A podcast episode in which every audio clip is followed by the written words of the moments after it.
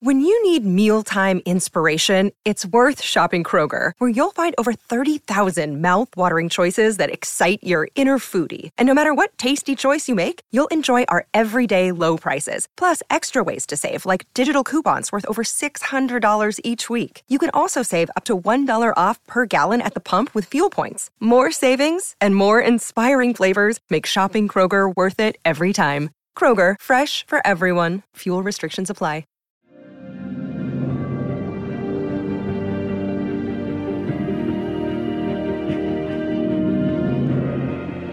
Welcome to Hi Bob, the officially unofficial podcast for For All Mankind on Apple TV Plus. I'm Jim, And I'm Aaron. and today we're talking season four, episode five, titled Goldilocks.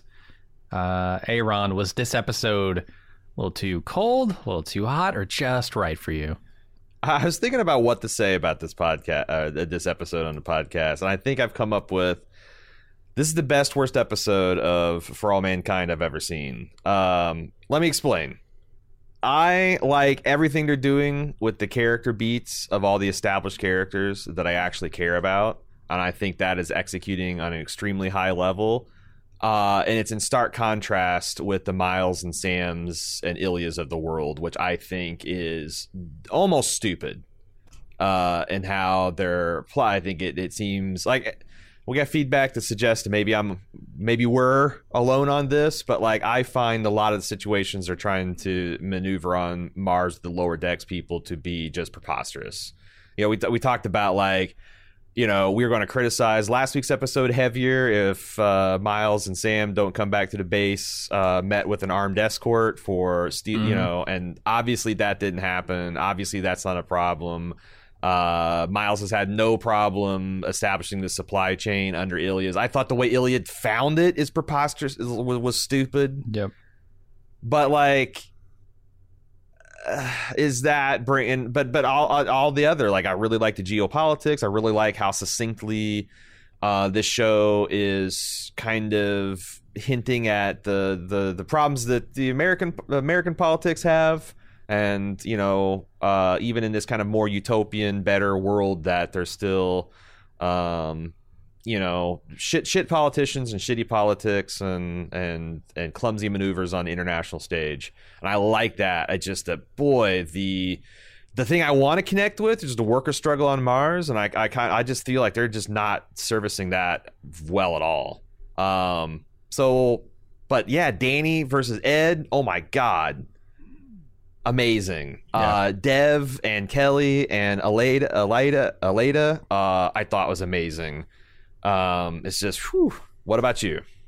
Uh, yeah, I'm with you, man. Um, I don't know why we have to sacrifice believability for drama here because I think there's just as much drama to mine out of getting a phone call to his wife, uh, to Lee's wife, as there is to getting her onto the station, which to me seems like just a complete non-starter. And Lee should know that, right? Like I, like maybe he thinks that you know like you said the americans have some kind of crazy freedom going on there and anybody can come up to mars but it doesn't it doesn't seem to make any sense to me um, and then yeah not having at least a mention of hey we really got away with something there huh taking that rover out to save you you owe us buddy uh, we, we should have been arrested when we got back i don't know why we weren't um, yeah man I, I that's a bridge too far for me in a lot of ways that said, I think yeah, the the stuff that they're doing character wise is pretty outstanding. I got choked up in a couple of scenes uh, with you know Kelly watching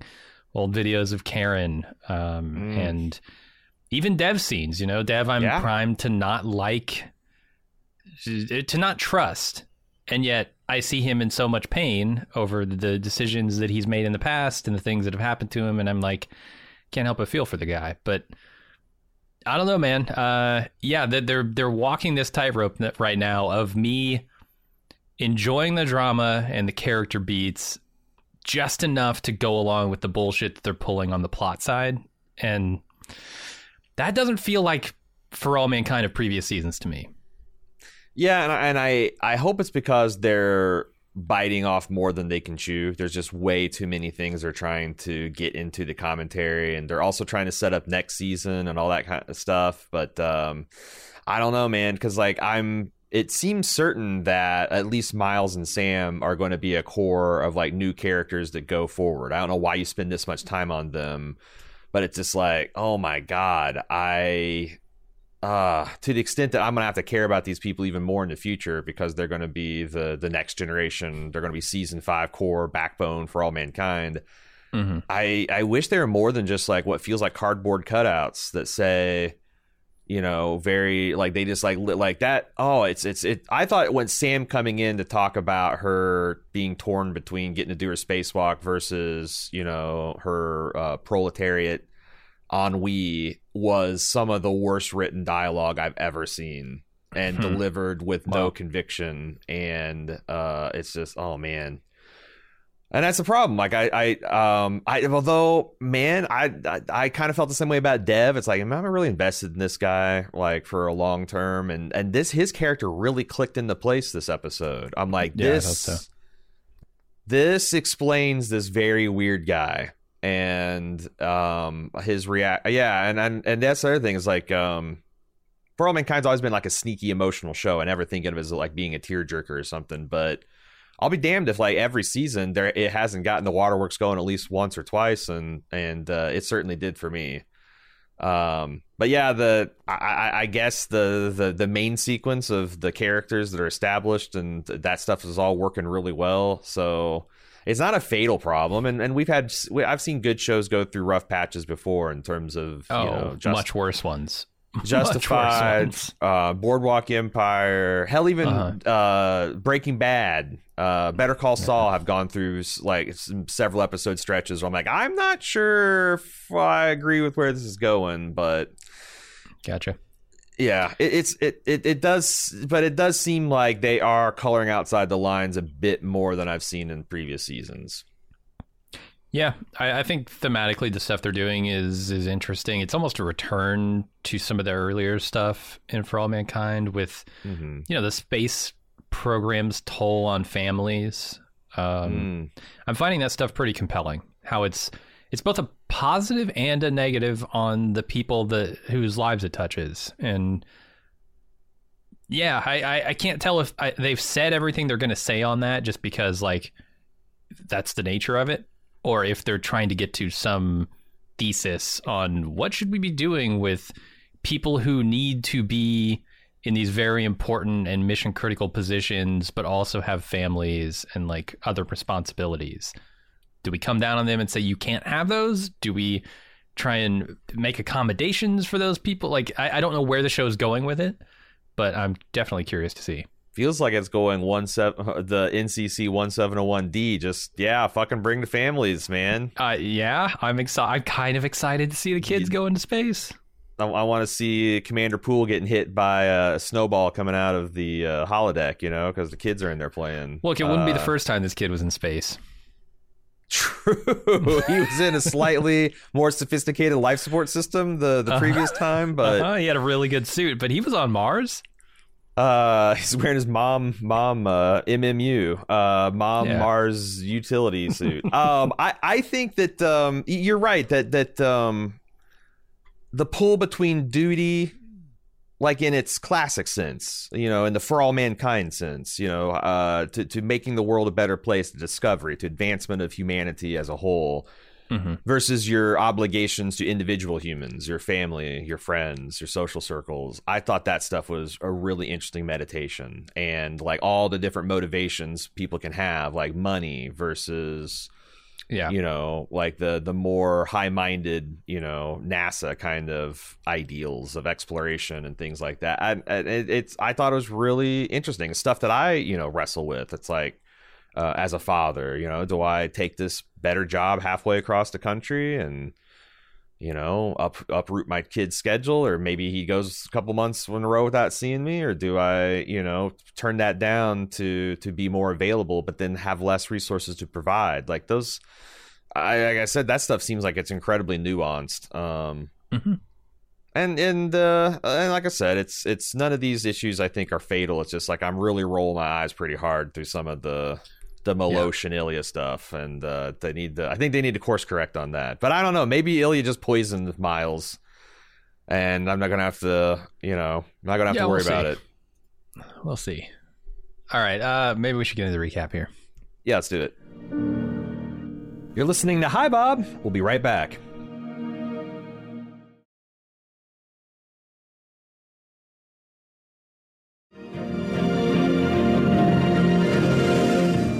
Hi, Bob. Welcome back to more For All Mankind. We start off uh, on July 2nd, 2003. The Paine Space Telescope picks up a new asteroid near Mars. NASA, Helios, the Soviets, and even the news react to the discovery that there's a shitload of iridium in it, worth $20 trillion. And the window to grab it is closing. So I think we've seen this Paine telescope before. I think that they were servicing it on a mission in season three.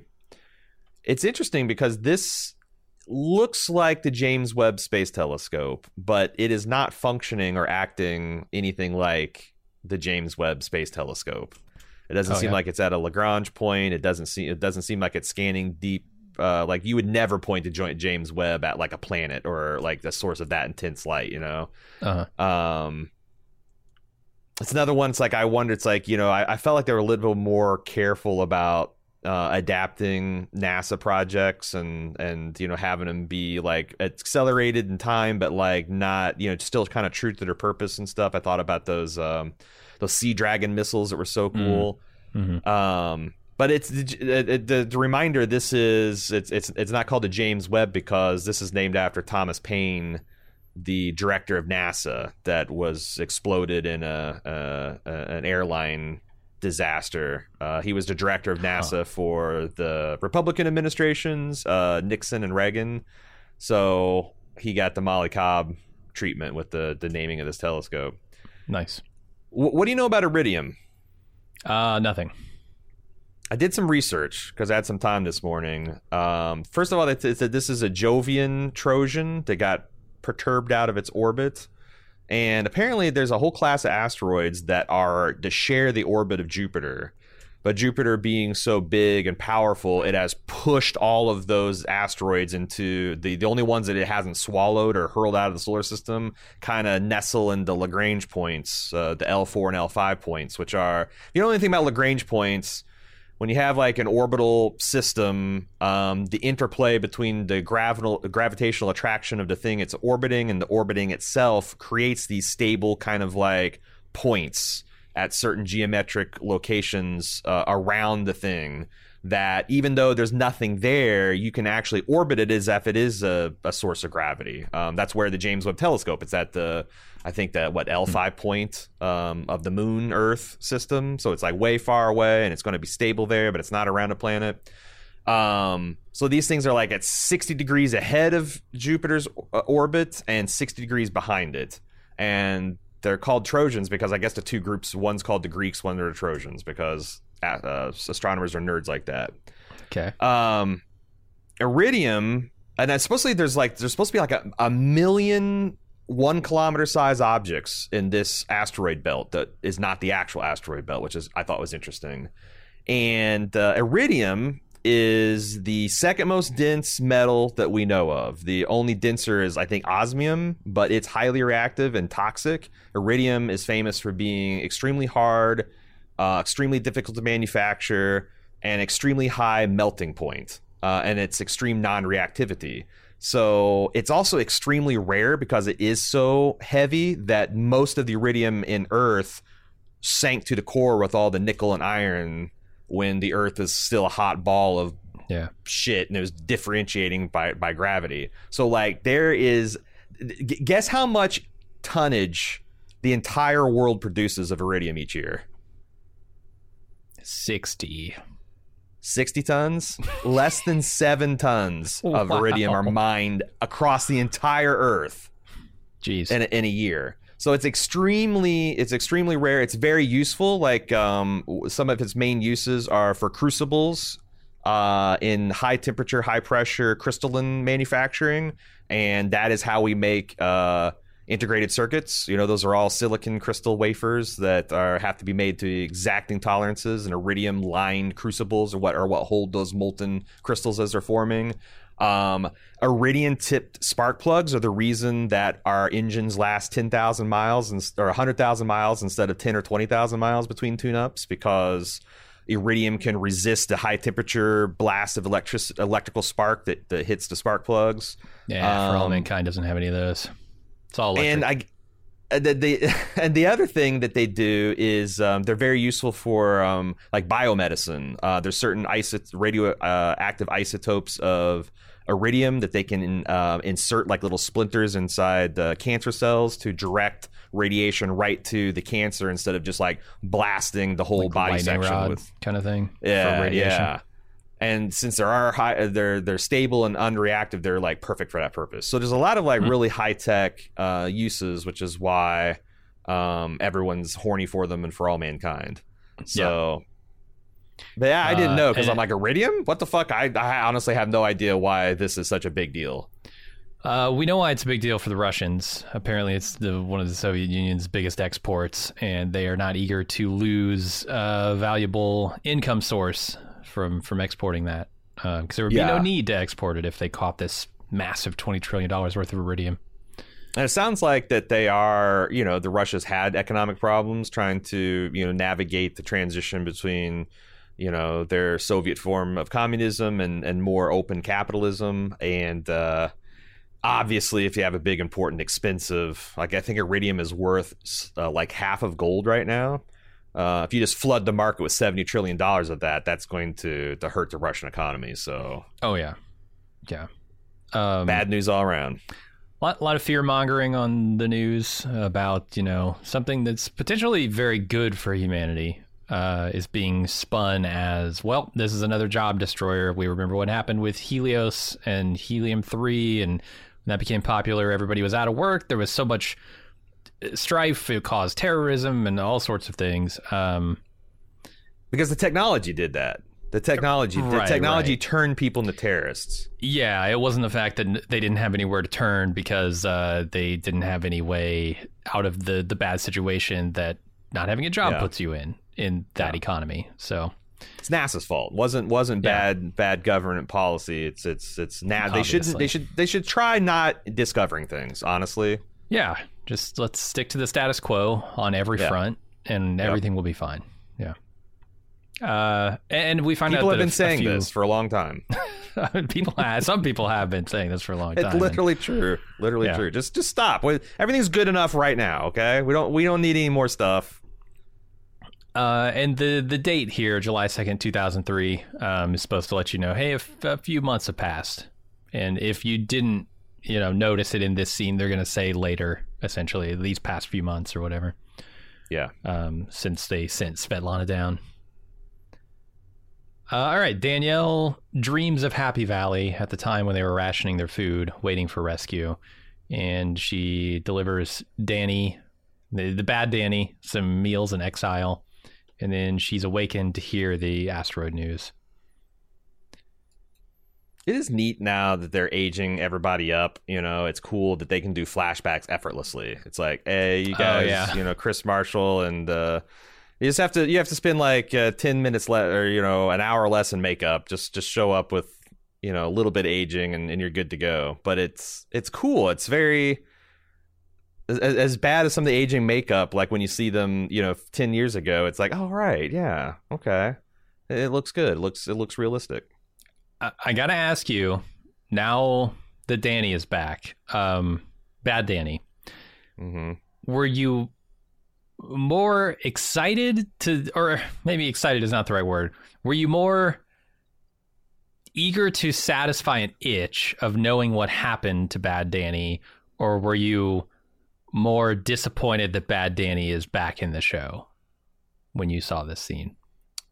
I was the first time I was through this, I'm like, oh my god, are we finally going to get this answer? And do I care about this answer? And uh, I honestly, I was a little underwhelmed. I was a little underwhelmed. I mean, we Like- already knew the answer. There was there was no real mystery around it, right? He died. He died on Mars, and the only The mystery is how.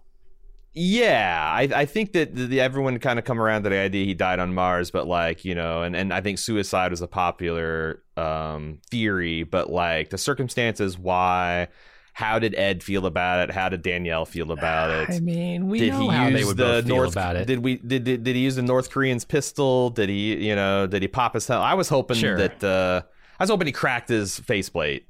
I was hoping Yeah. that he actually just like you know just just opened up the sunroof like uh, was it Tim Tim Robbins did that on Mission to Mars? oh, does he? I don't remember. It's just roll down the window, you know, just uh, just breathe in the Martian atmosphere. I was kind of disappointed that he just uh, did the slow asphyxiation point, uh, but yeah, I don't know. Thank, I mean,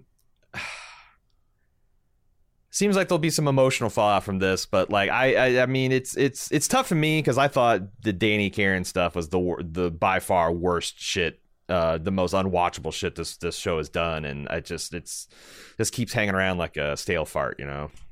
Oh yeah, I think this is the end of it though. The look, the, both of those people are dead at this point. I know we got them both back in this episode, but also this feels like a final time. I don't think we ever need to explore like the feelings about Danny in the future. Um, Wait till you start off a scene in federal prison and it's Jimmy. Oh, Uh, I, I don't You're I- right. You're right. You you might Yeah. be right though because like not only did they deal with Danny, but like immediately Danielle and Ed Uh-huh. used that Dealt as a weapon to try to hurt Yep. each other. So it's like it seems like that we're about out of out of gas with the storyline, but dear God, And I've, I've said that three or four times before.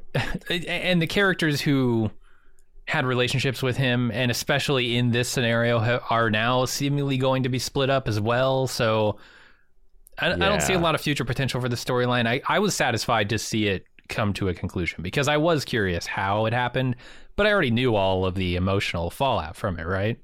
Yeah, and like, I course, that was Danny, all very who's trying to mentor the kid, is going to feel bad about it. Ed, who hates the kid for you know uh, being a derelict of duty, is going to not feel bad about it at all. yeah. I don't know. Maybe he did. His face says he felt a little I- bad. I think yeah, I think Ed and and we also know that Danny from Danielle, the good Danny, that he fell apart. Like he kind of went oh, completely Oh, yeah. AWOL mentally and emotionally, and and her and Kuz had to hold the whole base together, which we saw was in bad shape. That's the other thing. You know, Yeah. like this is I'm I'm wondering what, what kind of spice this is going to add. You know, Ed hurling the accusation of quitter to her because Ed likes to project a lot. Seems like, and Oh, yeah. I like if he checked out mentally uh, on that mission after Danny, no wonder Danielle's like, "Fuck this, I'm going home." You Mhm. know, and then maybe Ed should have made that decision too, go home, be with Kelly and his, his granddaughter. But I mean, Ed, it feels like this episode, and I hate it because Ed's, you know, he's up there in terms of my favorite characters.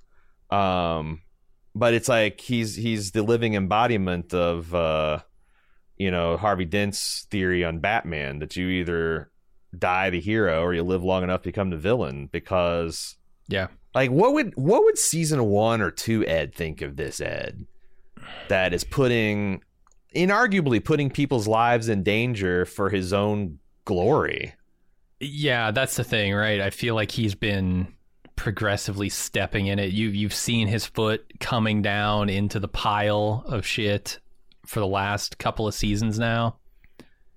And and this is the this is the scene where it finally hits.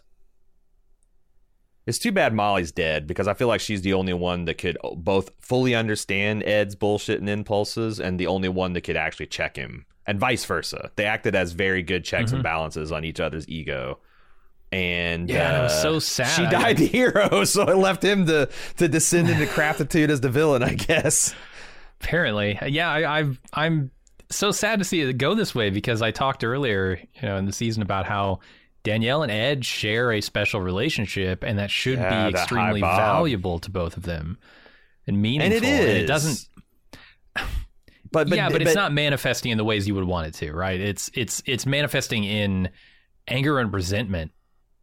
Yeah, especially, and I, I understand where Danny's anger and resentment comes from because you know we talked about like she literally broke her arm to try to Mhm. help out the bros here, uh, and she's you know when it, that that speech she gives about the mistake after mistake, like I, I feel that because that's kind of like what we've been talking about these last two seasons. Like Ed just you know makes some bad calls based on being an emotional, you know, uh, kind of cowboy, and I again I understand like I'm not being super harsh and judgy about Ed, although you can't yeah, you can't you can't kill people because you got a shaky hand, you know, and and and Mhm. you got to think like knowing what we know now. You go back that first episode. If someone else is in that command chair, does Kuz die? Is is someone that, that doesn't Yeah. have to worry about their hand trembling and keep that you uh, know keep that throttle feathered properly? Can they get that asteroid's oscillations under control? I mean, I don't know. It seems like the Russians fucked up the manufacturing process too, but Yeah. we know for certain an American was putting the whole mission in risk for an absolutely inexcusable reason. Can you imagine flip that around? Somebody else is at the seat there and they have the shaky hand and Ed's the commander at the base and he finds out about that. He blows his top. He goes off on them, right? The way that Danielle does yeah. here. Like he, it's Yeah. it's a shame because yeah, I think you talk about early seasons Ed, he definitely would have the same reaction that Danielle's having. You put Yeah. you put everyone that is on your mission's lives in danger because Right. you're too you're too much of an ego monster to ever say, "Yeah, I can't handle this." Well, he knows his body, so sure. Yeah, How can you no, I'm, I'm 100 percent with Danielle this episode. I, I think the base, you know, things have been getting more tense on the base since Danielle showed up, but that's only mm-hmm. because of circumstance. I think she's doing a great job as a commander, kind of trying to And come in hon- here honestly- and fix a lot of problems that were festering under Ed's command. Or and I guess not Ed's command, but you know, with Ed yeah, advising the commander of the base. Yeah. I think the the previous commander might have been a little bit more of a pushover, and maybe that's part of the problem. Is Ed just got used to kind of having his way as the old man at Mars, and Koo's backing him up, Yeah. and but yet a lot of the friction has been coming from Ed, you know, and I think it's really That's true, telling that Palmer uh informed on him because like that's a person who clearly worships Mm-hmm. Ed and is kind of disillusioned and devastated by his hero not acting like a hero should. And uh Yeah. You know, but it's it's I don't know. I, I, we're gonna step all over the confrontation later on, but but you're right. Like right. I think most most most thinking people are going to be on Danny's side, even if you are sympathetic to what Ed's going through. And I, I I find myself sympathetic, but at the my sympathy stops when he's putting people's lives in risk, and Mhm. when he's being just a complete shit to his commanding officer. Oh my god, the attitude he's copping this episode. Yeah. Like I said, I always I always do this like r- with Riker and Picard. I'm just like, there's, there's Uh-huh. no fucking way, no fucking way. All right. Uh, President Gore reminds Eli how important it is that America capture this asteroid and fast. They have to approach it delicately, though, because the M7 nations each want their own piece of the asteroid, and the Soviets specifically don't want to lose their iridium export profits. Uh, kind of talked about that part already. But there's this new character, uh, Ron, I think is his name. And he seems like a real ball buster. He works for the president, and he's got his fingers here in the NASA pie. What if he's supposed to be Gore's chief of staff or something? You Yeah, I don't really know his- Um, and we didn't never had a Gore administration, so I wouldn't know to to to, look- to look him up. Um, Hmm. I mean, this is this is the part uh, like of the the the political bullshit where it's like Marv, who should have a feather in his cap for finding uh, a way to steer between the canyon walls of the Russia U.S. positions on Svetlana. Uh, and thinks, you know, and, and Al Gore's impressed with them, uh, but it's quickly like, what have you done for me lately? Because yeah, yeah, yeah, you did that great. The president's grateful, but also if you don't, if you fuck up this asteroid thing and we don't get elected, it's gonna be your fault. Like, boy, Yeah. poor Marv. yeah. Yeah. Might be time to man. plug up the sinks and leave the water running and get out of there, Marv. You know, Yeah, the cops one last heist, buddy. hmm Uh, I don't know. We'll we'll talk more about that when he kind of discusses things with the Russian uh, space commander here. Uh, but Danielle sets the stakes for her team up in Happy Valley. They have 10 weeks to grab this asteroid or it's gone. Ed cops a major attitude with Danielle during the meeting, so she pulls him aside to try and clear the air. Uh, that doesn't go too well. And look at the look at the the staff too. Like the way they're looking at each other when she's dragging him Yeah. into her ready Super room to yell at him. Yeah, it's just it's as bad. He's talking about being bad for morale. I don't know. I the show's telling me that Ed is playing this completely wrong and interpreting this completely wrong. Um Yeah, nothing she the says there decks. just strikes me as like running around flapping our arms. Like Ed's just being an asshole here because he's pissed about Svetlana. And he kind of wants Danny to fail. And it's like uh, this is like the exposed to kind of the lazy hypocrisy of Ed is because he seems like he wants it both ways. Like when he's talking to the lower decks people, it's all rah rah rah. Where's your service to country and your duty and all that? But then when it's like Danny trying to put out military protocol, it's all like ah, this isn't a NASA government. This is a you know he's. He's he's trying to play have it both ways and interpret everything into to his benefit, and I just, I as a long term good Danielle fan, I, the way that Ed is treating her as a commander in front of the troops, so to speak, is Uh-huh. just beyond the pale. Oh, and that call Blood boiling. on the Ranger later is just like the worst, man. Yeah, and and and and and good Dani's trying to salvage it. You know, she's trying to Uh-huh. like do She's taking thing, him like aside, not blowing him up right here in front of everybody. She's doing it right. Right. And when she's on open comms, you know, trying to have a disagreement with him, you know, she's not going to have a knockdown, drag out, and all. But but boy, Ed, and and Ed, I don't know. Does he interpret all this as weakness, or does he interpret this as? Does he think he's untouchable because he is the old man of Mars and he has He's such certainly a story? acting like it. Yeah.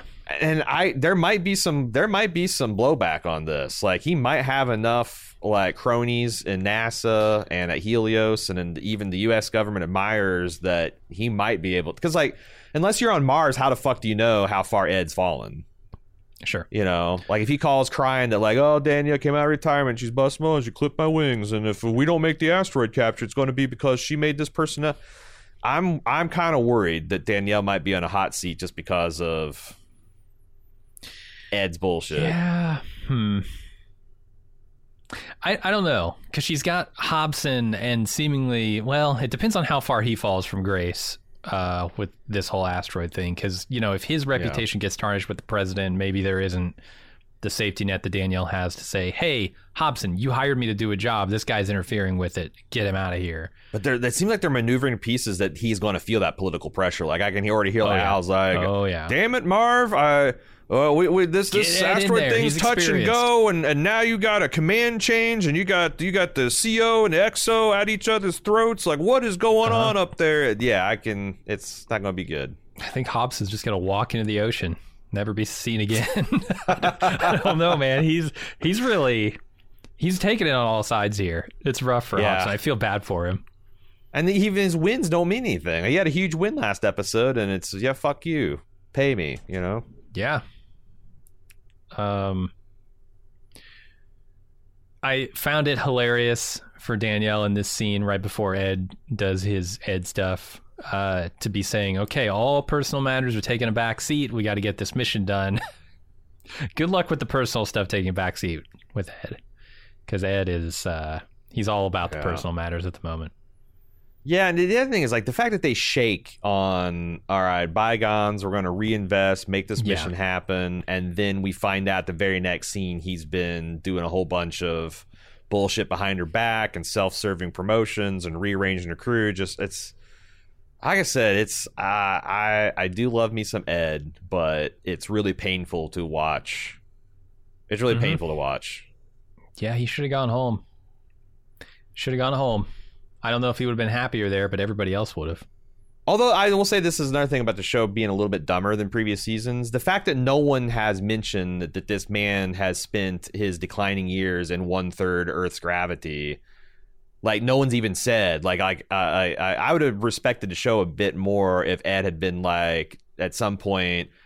You know, I thought about going back, but like I talked to the flight surgeons, and there's some real, you know, concern about my bone density or my cardiovascular system or whatever. But like they, Lung capacity, probably. I mean, he's been here for 15 years straight. Like that's and he's an Uh-huh, old man. He was like taking testosterone and HGH just to keep flight ready back when he was spending a lot of time in Earth gravity. So I, it's weird that they don't that they haven't even have- have- haven't even mentioned that. Yeah, he'd step out of the ship, out of the shuttle on Earth, and he'd just crumple like Obi Wan's robes. I feel like yeah, if you sp- if you spin from 60 to 75 on Mars and you came back to Earth, you would never walk again. Yeah. You, it might be late. You might be labored breathing.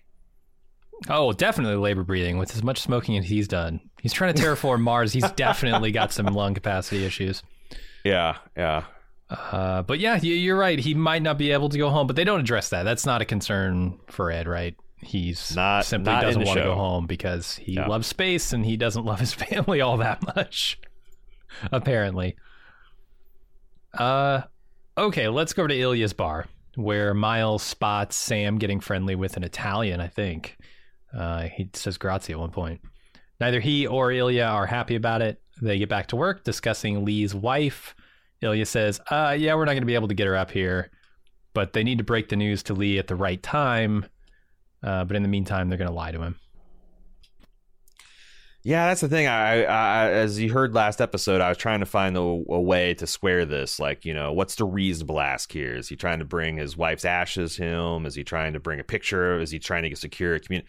No, they're making it very clear that Lee expects them to smuggle Mhm. his wife through the Martian cargo system. Yep.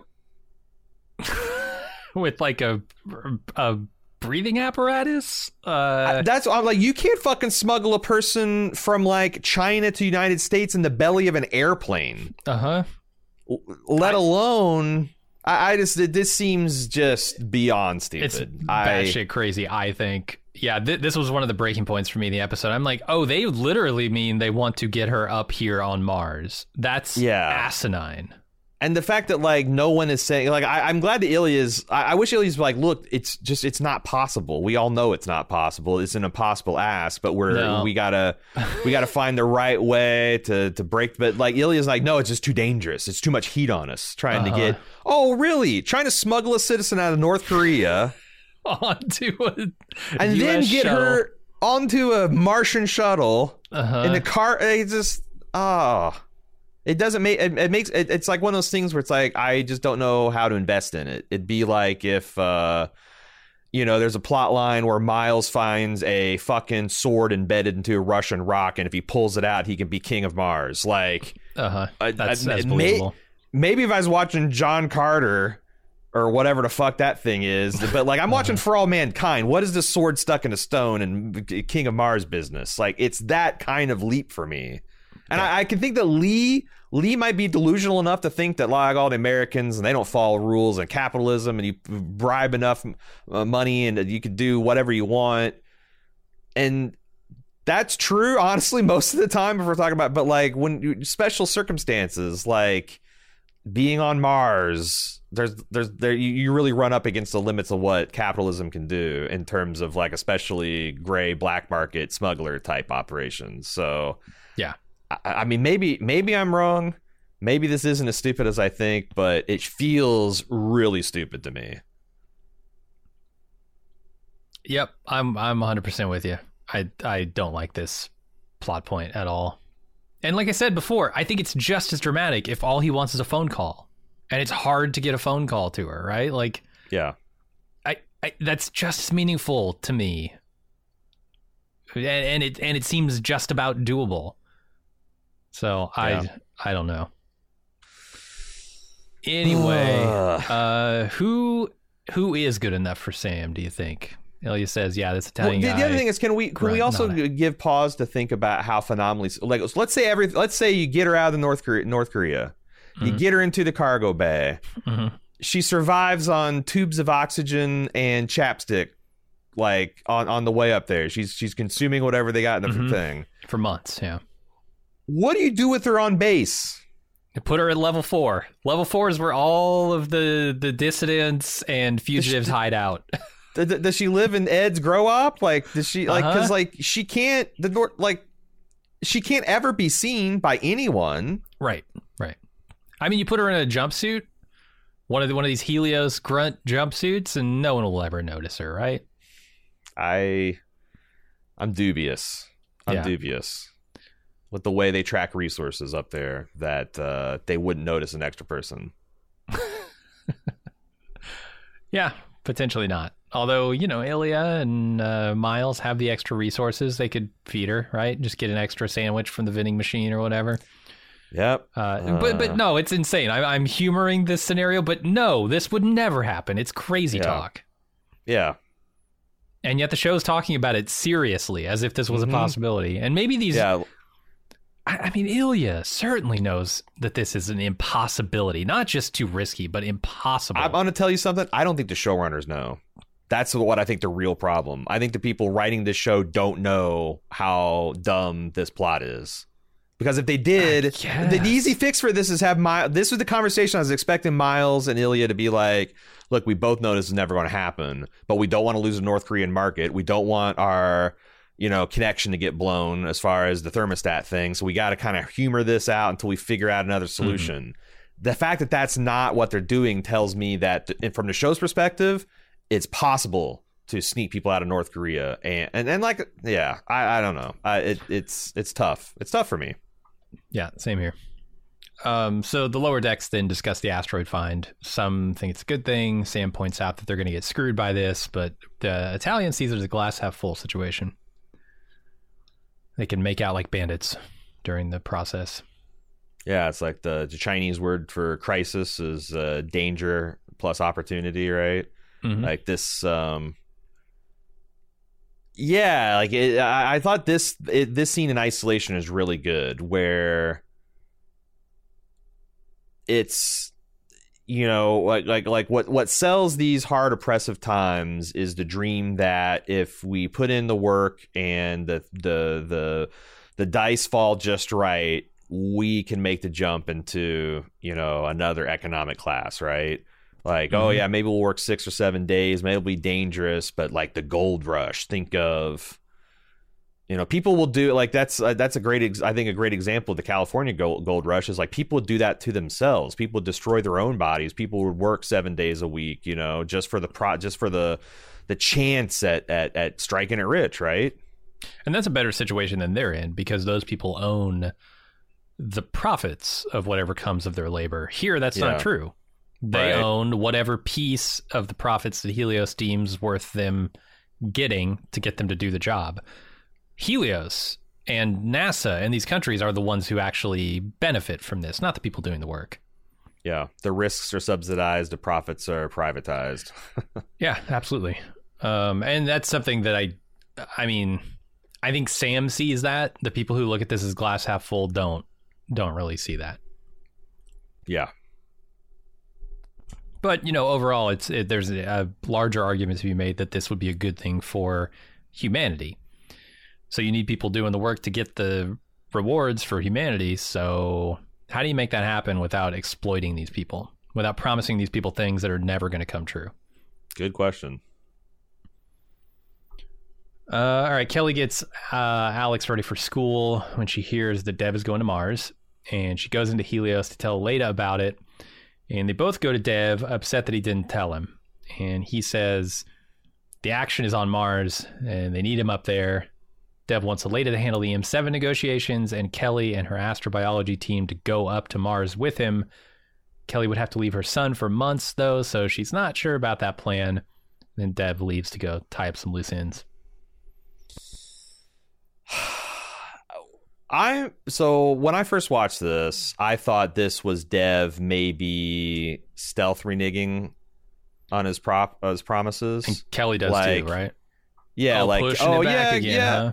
Oh no, I'm not pushing. I'm accelerating it, but I'm going to make you an offer that I know you won't take. You're going to have to leave your kid and go to Mars with me. Oh, oh. And then okay. It's like you know, like oh, I'm not de-emphasizing your uh, prominence in the company. In fact, I'm you're you're going to be calling all the shots. Like he's putting these positions where he he thinks that people have to turn it down or fail. But after I've watched it, I don't I don't I don't know. I'm not sure. Maybe he just is like just really impulsive and he doesn't think it all the way through, but he doesn't want to renege on his promises. So these are good faith efforts because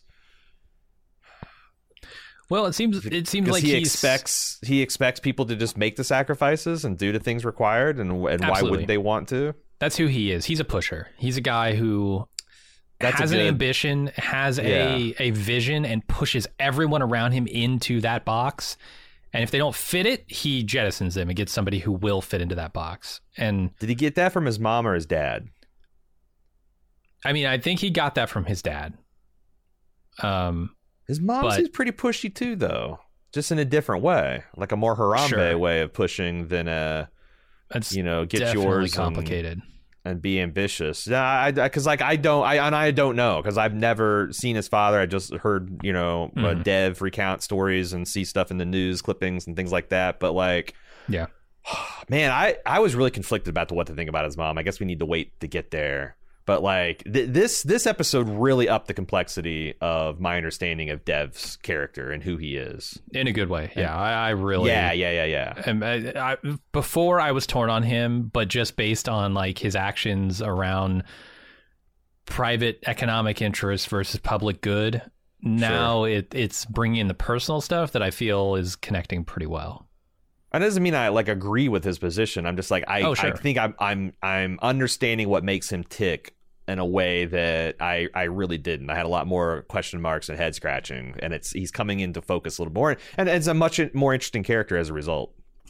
Yeah, and even in just the span of this episode, they get that new information to be super interesting and relevant to his character because he now like he's pushed Kelly into something that I think he's feeling a little bit of regret over.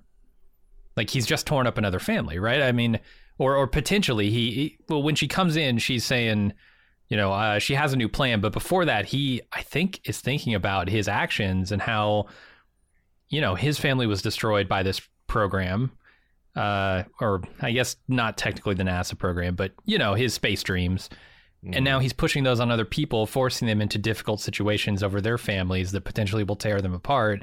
I think he's feeling the weight of all that. Like he's realizing I'm the I'm the guy who's destroying families, but I'm also very driven and I have a vision and I think it's worth pursuing, and I don't know how to reconcile those two things. Yeah, yeah, and that's uh that's a that's an interesting thing to see people wrestle with. For sure, yeah.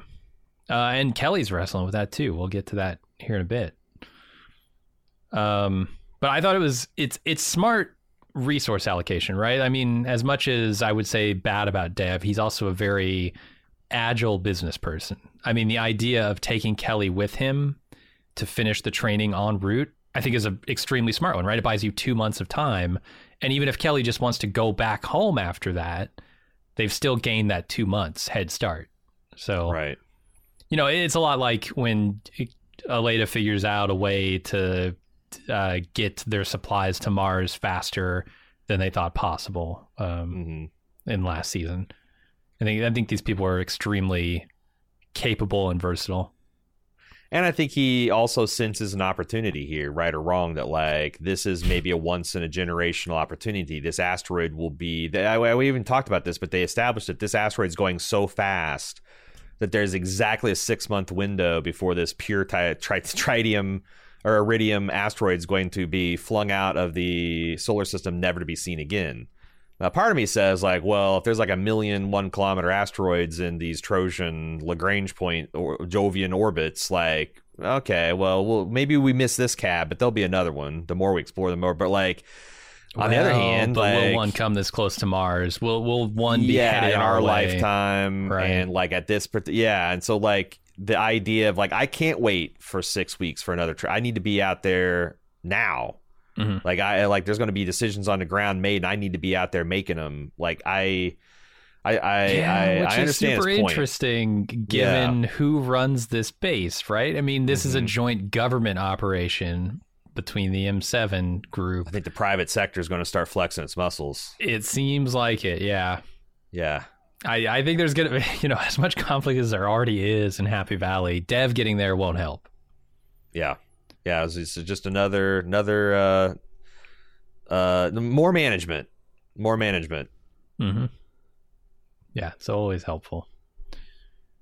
Uh, all right. Also, uh, there's one other thing. His line about, you know, you spent 15 years on the search for life when he's talking to Kelly. You really, it would be a shame to drop it now that we're so close to the finish line. Dude, this is where you know he's a bit of a charlatan. He has no idea if they're close to the finish line. They might be close to the fruition of her project, but finding life in outer space has we have that might take another thousand years. We don't know. Yeah, this There's no maybe the- guarantee that there's life on Mars. And certainly none of the lava tubes that she's putting all of her hopes on. So no guarantee, I- but he's playing it like, oh, we are so close to finishing the goal that you set out to accomplish, and it's a joke. yeah, it's he's he's pumping that sunk cost uh, fallacy pretty pretty hard. Absolutely. All right, Ed took the liberty of making some changes to his crew list up on the Ranger, which Danielle objects to. Ed cops a major attitude again, but Danielle lets it slide, trying to keep things from blowing up right now. Ed uh, then has to delay a scheduled test due to a shaky hand, and Palmer notices.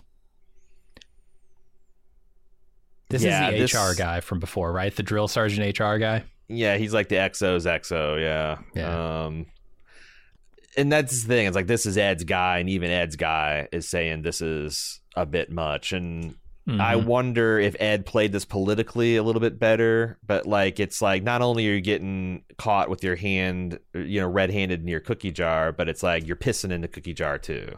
Because Danielle's like, you're not. You're disregarding protocol. You're doing this, that, and that, the other. And Ed's being like, "Oh, come on." He's like citing shit that was like maybe true at NASA 25 years ago, but probably hasn't been true since Margo, you know, won the the culture war over over Molly back last season. Uh, Yeah. It's it, like I said. It. I think it's tough to watch to see Ed be this big asshole to Dani. I agree, and and just being a shit about it too, right? I, th- there's a way he could have said everything he said in this scene that I wouldn't have felt as bad about, but he's he's so clearly trying to make this personal. Yeah, there's like a parenthetical, w- and what are you going to do about it? To at, Yeah, at the end of yeah. every voice transmission, that just makes your blood boil. Mm-hmm. Cause like And he's Danielle is force- trying. he's forcing Dani's hand, and when her hand is forced, he's going to be, "How dare you raise your hand Mm-hmm. against me?" Like, you know, Yeah. What does he expect to happen when he's this disrespectful to his commanding officer? That's that's ridiculous. He I- would never have tolerated this from one of his subordinates. yeah, I did not expect the miss amount of punk ass bitchery from one Admiral Edward Baldwin, but here we are. Here And we I are. know he's dealing with a lot, right? Personally, he feels like his career is coming to an end. He's already made decisions that have alienated his family. Like there's Yeah, there's so much sh- going on personally, but I don't feel like that warrants any of this behavior. Yeah, and and tell that shit to the guys lower decks. They're eating Martian rocks right, uh, right. that they're calling meatloaf, and for for half pay, and their families are home. While you've you got a secret weed farm, yeah. Yeah, yeah. come on. T minus three seconds until the ad.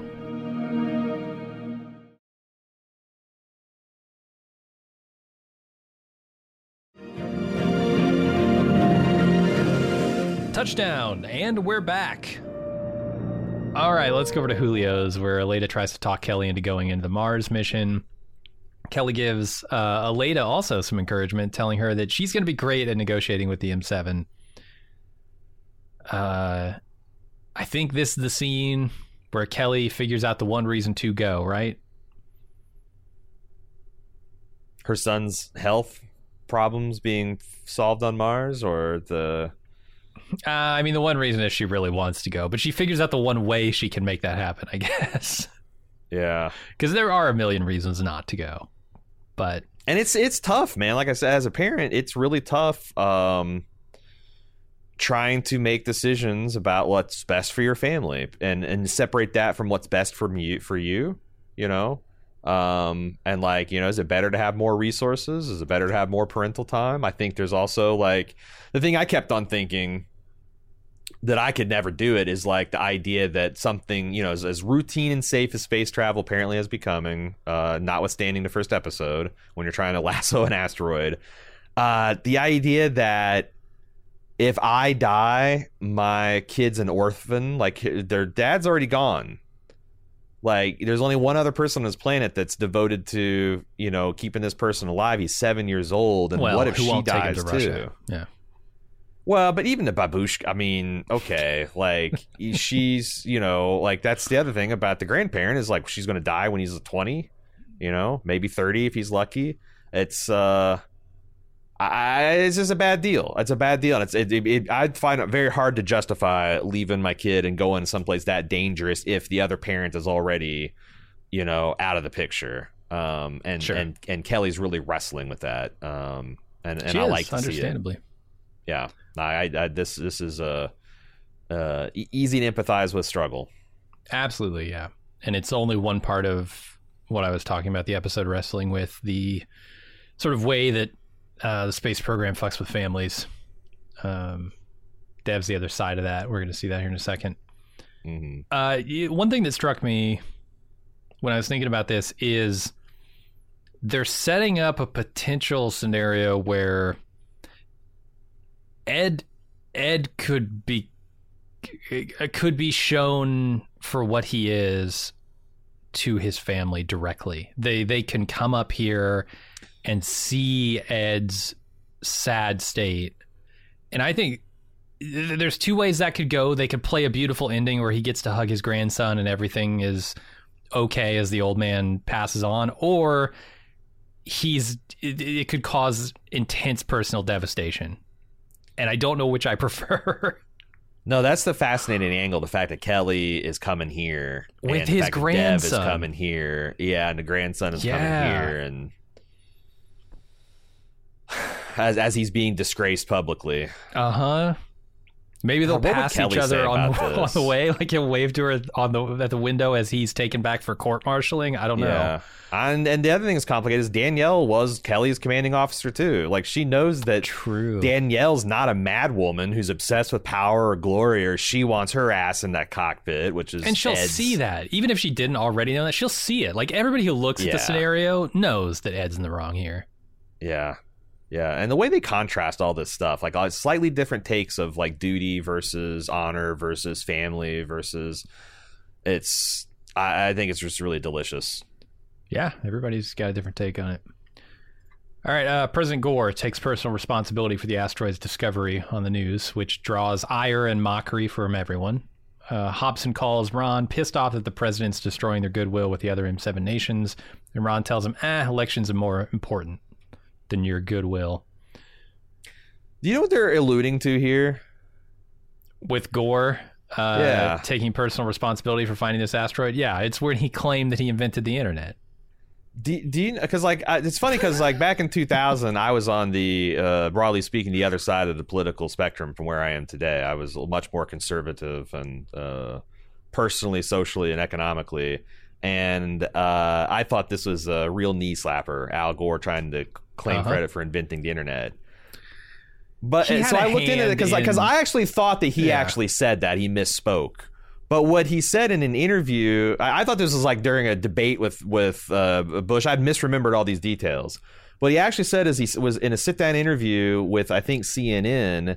Someone asked him like, "Well, why should people support you over your other Democratic contender?" And he's like, you know, talk about his like vision for the, the country's future. And he said, you know, one of the things I did is uh, uh, uh, a, bi- uh, a bill I passed. Uh, um, helped uh, uh what, what what is his act, he said um yeah he took the in, initiative to to the, the, to create the, the internet right um Mhm. And i guess in fact that like in the early 90s when the internet was not the internet you know there was no Did net he web start all ICANN or something? Because that's the only way that claim He- seems credible. he funded he actually did a whole bunch of funding that poured money into American infrastructure. He had this speech in the in the 90s where he was going around saying that the coming century it's not going to be about highways and wa- water pipes and, And electric bridges, we can let all that shit go. Nobody cares. Yeah, apparently. bridges. Yeah, apparently. Clin- the, this is the Clinton Gore uh, future that we're living in. but what, the- what's going to be really important is the lines of communication. Like the only way to take advantage of advancements in the computer power is to is to have this. And he saw the internet as like the foundation of that. The and the, the you know the DARPA project, the TCP/IP. Sure. And the thing is, is like the people who literally invented the internet, like people like Bob Kahn and Vint Cerf, they agreed. They are, would they do give uh, Al Gore credit for being one of the early visionaries in Congress that saw the potential for this technology, this stuff that came out of this, you know, trying to nuclear warproof America's communication infrastructure and and and pass bills to like fund the development of that. And had he not, and then, you know, again, he didn't invent it. He didn't write the fucking TCP/IP stack. Uh huh. But it does seem like not the, what what people did is they took his quote, stretched it out beyond its in- in- initial meaning. Like like if if Eisenhower Oh, yeah. had said in the '60s, you know, the puts things I put in plant uh, put in place uh, helped uh, create the highway system. No one would say that Eisenhower invented the concept of highways. No one said Eisenhower's Sure. out there with a shovel and cement or laying the highways. But that's because the highways aren't aren't a meme machine, and it just so happens that the thing that Al Gore claimed to have invented, it you know, or not claimed to have invented, but had been a big supporter of, is a thing that is specifically designed to churn out bullshit and misinformation. And Yeah. so everything that happened, uh, like every single word that he said there, was just spun into this meme of Al Gore invented the internet. Yeah, and and also like to be fair, the thing about Al Gore is like I, I it does seem like he's a little bit of a fabulist. He does like I, he does tend to like stretch accomplishments. He does tend to do that kind of like debate brain thing where he oh, takes any advantage and but but the also thing is like looking back over the last twenty years, I got to say Al Gore. Probably on balance more right than he was wrong in terms of the environment, yeah. in terms of internet technology investment, in terms of infrastructure investment, in terms of I don't know, maybe taking our uh, our our budget surpluses and, and shoring up some of our infrastructure and our safety nets rather than just giving away his tax cuts. There's no question we'd be better off with him as president than Bush. but he's a big fucking nerd. But he's a big fucking nerd. Nobody wants to have a beer with him. pie. So so right. fuck him. But uh, it's like I, I thought it's funny to see that this like the same thing where you know him getting a little bit the way he talks and the way he carries himself and the way he kind of it's like it the people just took it and ran with it you know oh Well, yeah, Al Gore the out there with a telescope and you know discovering an asteroid and Yeah, yeah, all this yeah. shit No, I do. That's very true to life. Um, it's it's pretty good stuff. I, I also like Daniel Stern here, uh, getting frustrated by Ron and the president's demands here, and throwing his papers, and then realizing, oh, I actually needed those papers. Just like his comedic moments at the end of these very hard scenes, I I think it's great. yeah he's a very serious guy important guy who also is kind of you know he, he's a Well, they're painting a picture of him being out of his depth, I think. Yeah. Like, it's one thing to be negotiating with people about the price of a screw on your assembly line, it's another thing to have nuclear powers uh, Yeah. enforcing their wishes on the state of the world and you having Mm-hmm. to deal with all these pressures from every side. yeah I think, I think he might be a little out of his depth here. kind of Which- deals you can make with with very little leverage we'll see we'll see if he becomes uh, a a traitor the way that his, his previous uh, You think the bullfinch is going to get her in a little, little, little finchy talons into him? I don't know man because I thought Margo was good at this job and then look how that all turned out so True, true. All I'm saying is, Marv, is uh, if you just go to this the FBI, none, none of that, none of that It's will true. ever happen. All right let's go back to Happy Valley where they're having problems figuring out how the Ranger can capture the asteroid with its weak weak engines low thrust. Uh, after the meeting Palmer sticks around to tell Danielle about Ed's shaky hand. Is a big swing. Uh, This is they're him really going out on a limb here. Hmm because, as Danielle says, this is a very serious accusation, hmm and if he's wrong about it, but you know he he just can't help what he saw, and he That's he what saw makes correctly. so- we know. So it makes it so credible. Like if Sam comes in here, I saw I saw Ed's hand shaking. Danielle would be like, okay, whatever. But this Yeah. guy, like like like Ed's man, right hand Mhm. man, uh, who gives his big speech about how much he worships him as a hero since he's a little kid, and how he's the epitome of integrity and honesty honor and yeah. accountability and on yeah, coming saying like I know what this means and I'm still reporting it anyway. I mean, it's it's uh, yeah, I really like scenes like this because it show like Ed's kind of being hoisted by his own petard a bit. Like Yeah. the way Ed's lived his life in the heroic kind of noble truth telling fashion. shaped his admirers such that they would betray, quote unquote betray him like this because it's the right thing to do. It is. I mean, how- Ed's being extremely dishonorable. Yes. If, if if it's that definition, taking responsibility even when it's hard, that is exactly the opposite of what Ed is doing. Yes, it would be hard 100%. for him to say, "I am not fit for duty right now. I need to take myself off of this mission and give it to someone who who can handle it." That would And be hard to do, and he's not. Your wisdom, the practical knowledge you have, the the fact that y- y- y- you could still be an important figure just hanging around the base and like training and advising Mhm. and but but he, that's not good enough. He's got to be the guy. He's got to be the guy with his hand on a stick calling the ball. Yeah. And I get it. I do, but it's dishonorable when you're not that guy anymore to try and act like that guy. but it's like I said, it's got to be hard. Like I've often, you know, you see like uh, big sports figures retire. How do you ever get over? Uh-huh. And like being an astronaut for as long as he's done it in this particular alternate universe, where like astronauts are this these big, I it, yeah, it's got to be yeah. Hey, yeah. you take How the your- hell do you you take- ever? you take the money from uh you, you go back to home to earth you ask kelly if you can borrow a bunch of her karen money and then you start gambling on nasa based shit right? Yeah, you start betting millions of dollars on whether or not dev's going to get to the asteroid before the soviets. That's what you do. That's what you do. It's like telling Tom Brady, yeah, yeah, the roar of the crowd's one thing, but uh, have you tried going to a sports book in Vegas? You know, i mean it, it works for michael jordan so well does at it. least when he's not trying to play baseball yeah I was gonna say I've seen his documentary. It doesn't seem like he's he's he's resting easy on his laurels, you know. True. All right. Um we get some more dream here.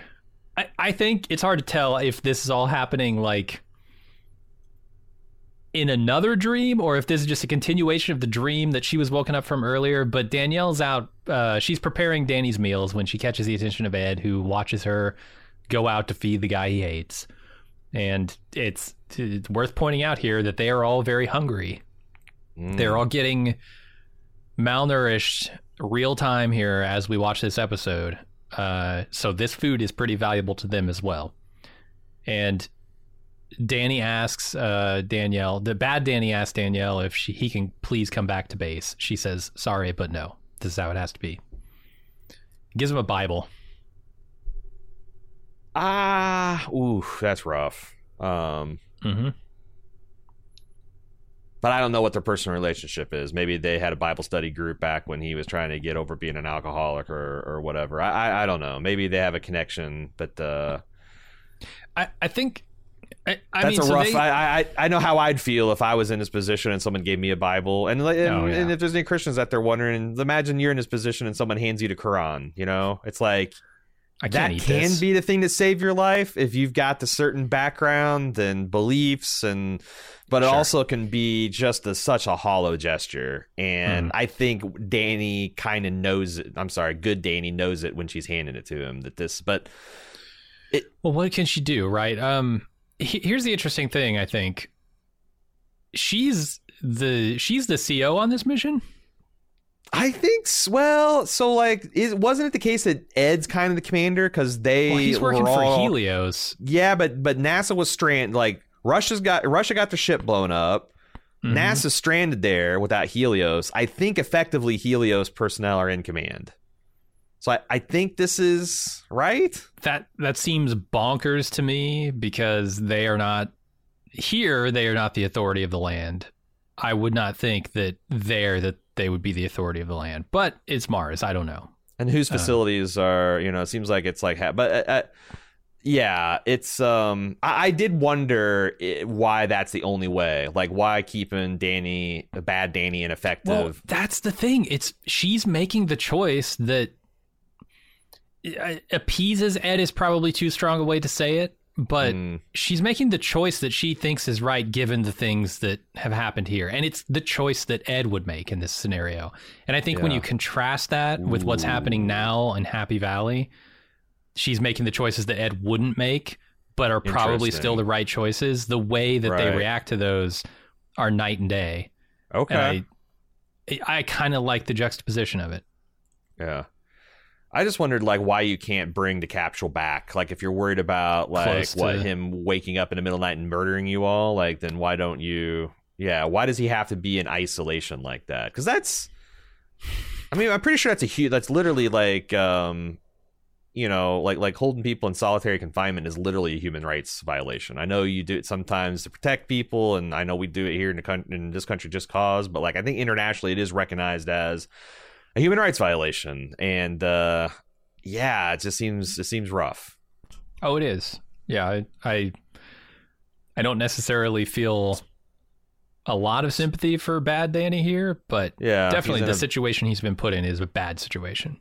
he's in a bad spot both literally and metaphorically like you don't want to commit crimes and have a mental breakdown on mars where people can get killed but like yeah like this guy's mentally ill he's off his me- he's he's he's recovering addiction and he's off his medication and he is completely alone in a godforsaken inhospitable you know huffing north korean farts smelling north korean rotting food like it's it's bad Do you think he got the news about Karen's death?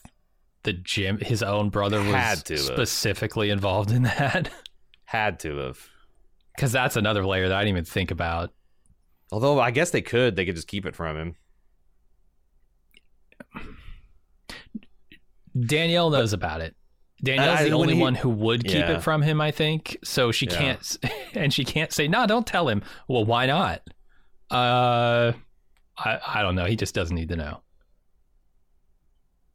the other thing is like you got to think his wife knows right um about like all the shit he's been up to at mars because like you know, i noticed when he's looking at his wife and kids like that's got a way too it's like what do you got to look forward to Oh yeah, you come back. you're like a pariah on mars like maybe your wife will try to understand when you get back and like you can try to rebuild something but i don't know yeah. He's got a kid. I I don't know. I think we, there's other there's another for, there's another yeah. shoe to drop too in later scenes i want to talk about but Yeah. All right. Uh, Kelly tells Alex that she's going to Mars. He gets sad and angry and runs to his grandmother. Uh, she gets a very judgy look from Babushka. it's rough What if you decide to stay forever like Poppy did? Oh, Oh, devastating. How how could you ever talk tell a seven year old otherwise? Because like that's Yeah. his like Mars is the place my the people that I love go and they never come back from because Yep. it must be so much must be awesome more awesome than I am. hmm Uh, and it's it was it was rough. I don't.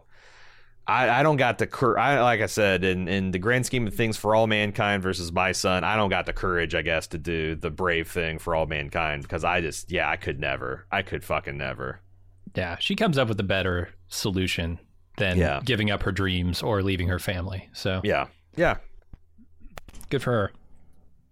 Uh, all right, Brant, the government relations guy, introduces himself to Aleida and asks if she's ready to get started contacting senators. Uh, she hasn't looked at the dossiers yet. That's going to become Brant important guy- pretty soon. from government la- relations look like they took in a lab all the douchiest parts from Thomas Middleditch and Will Arnett and put them into one human being. Yep.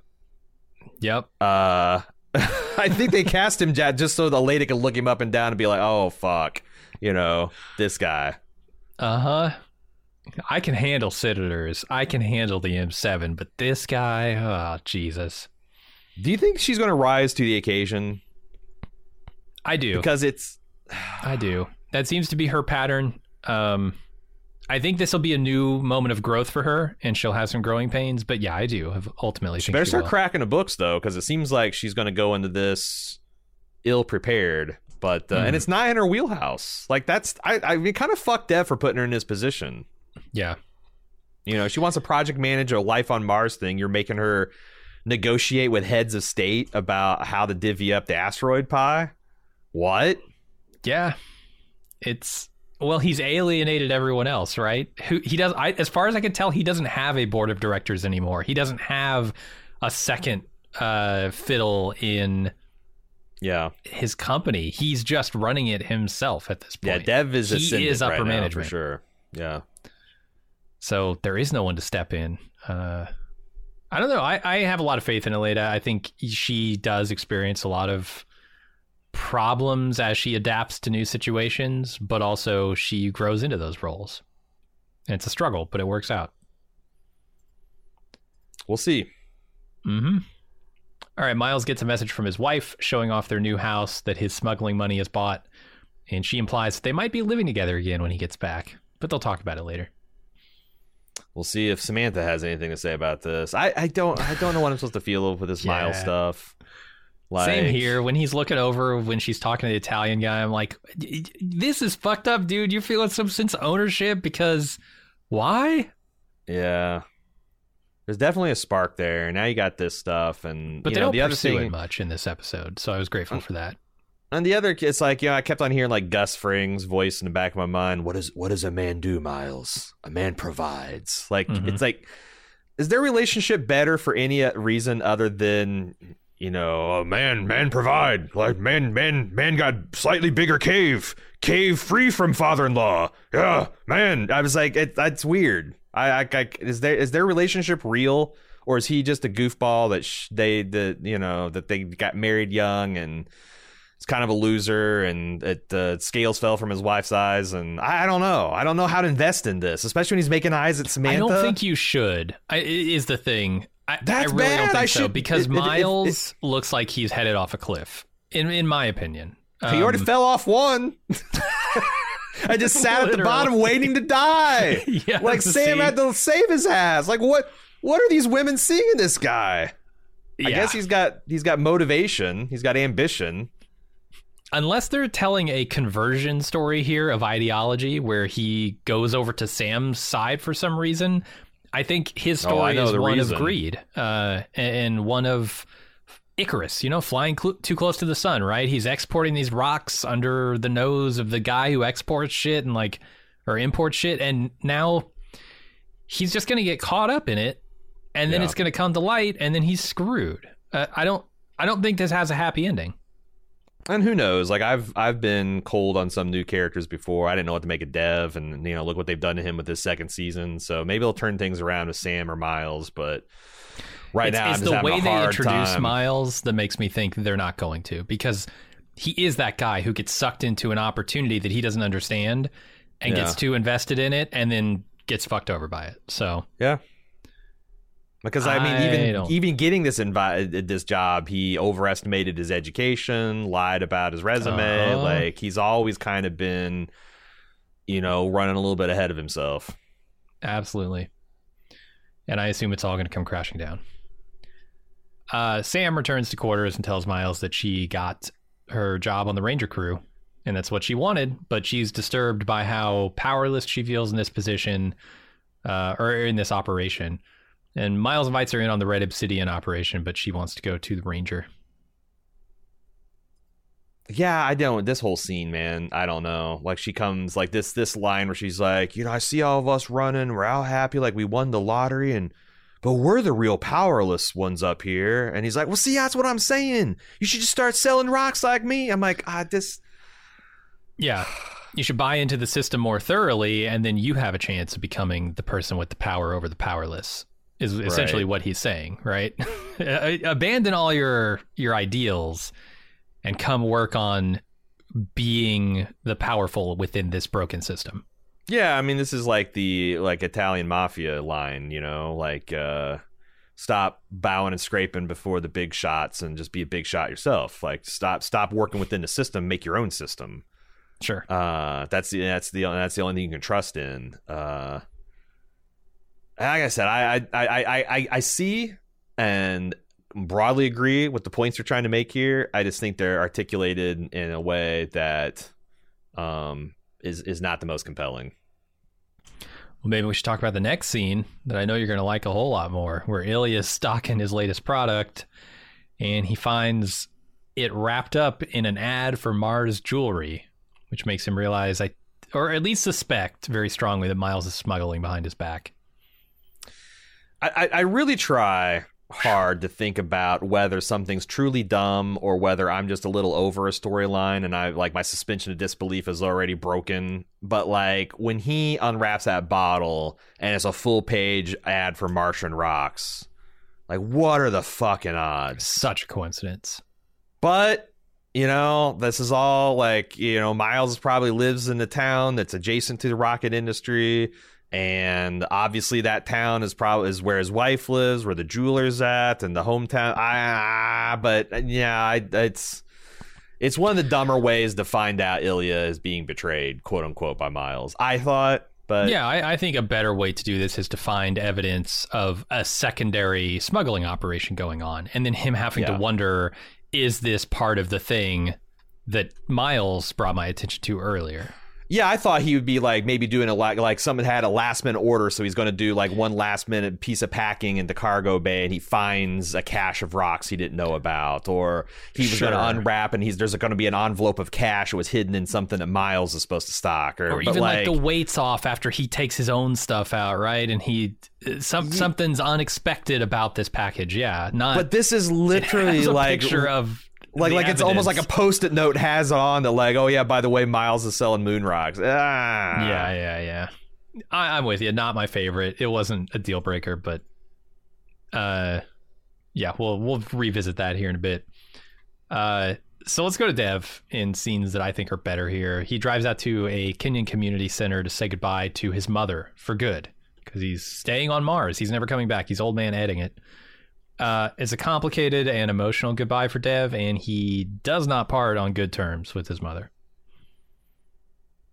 Which I don't know. I don't like to see that, even yeah. for a guy that I don't necessarily love, like Dev.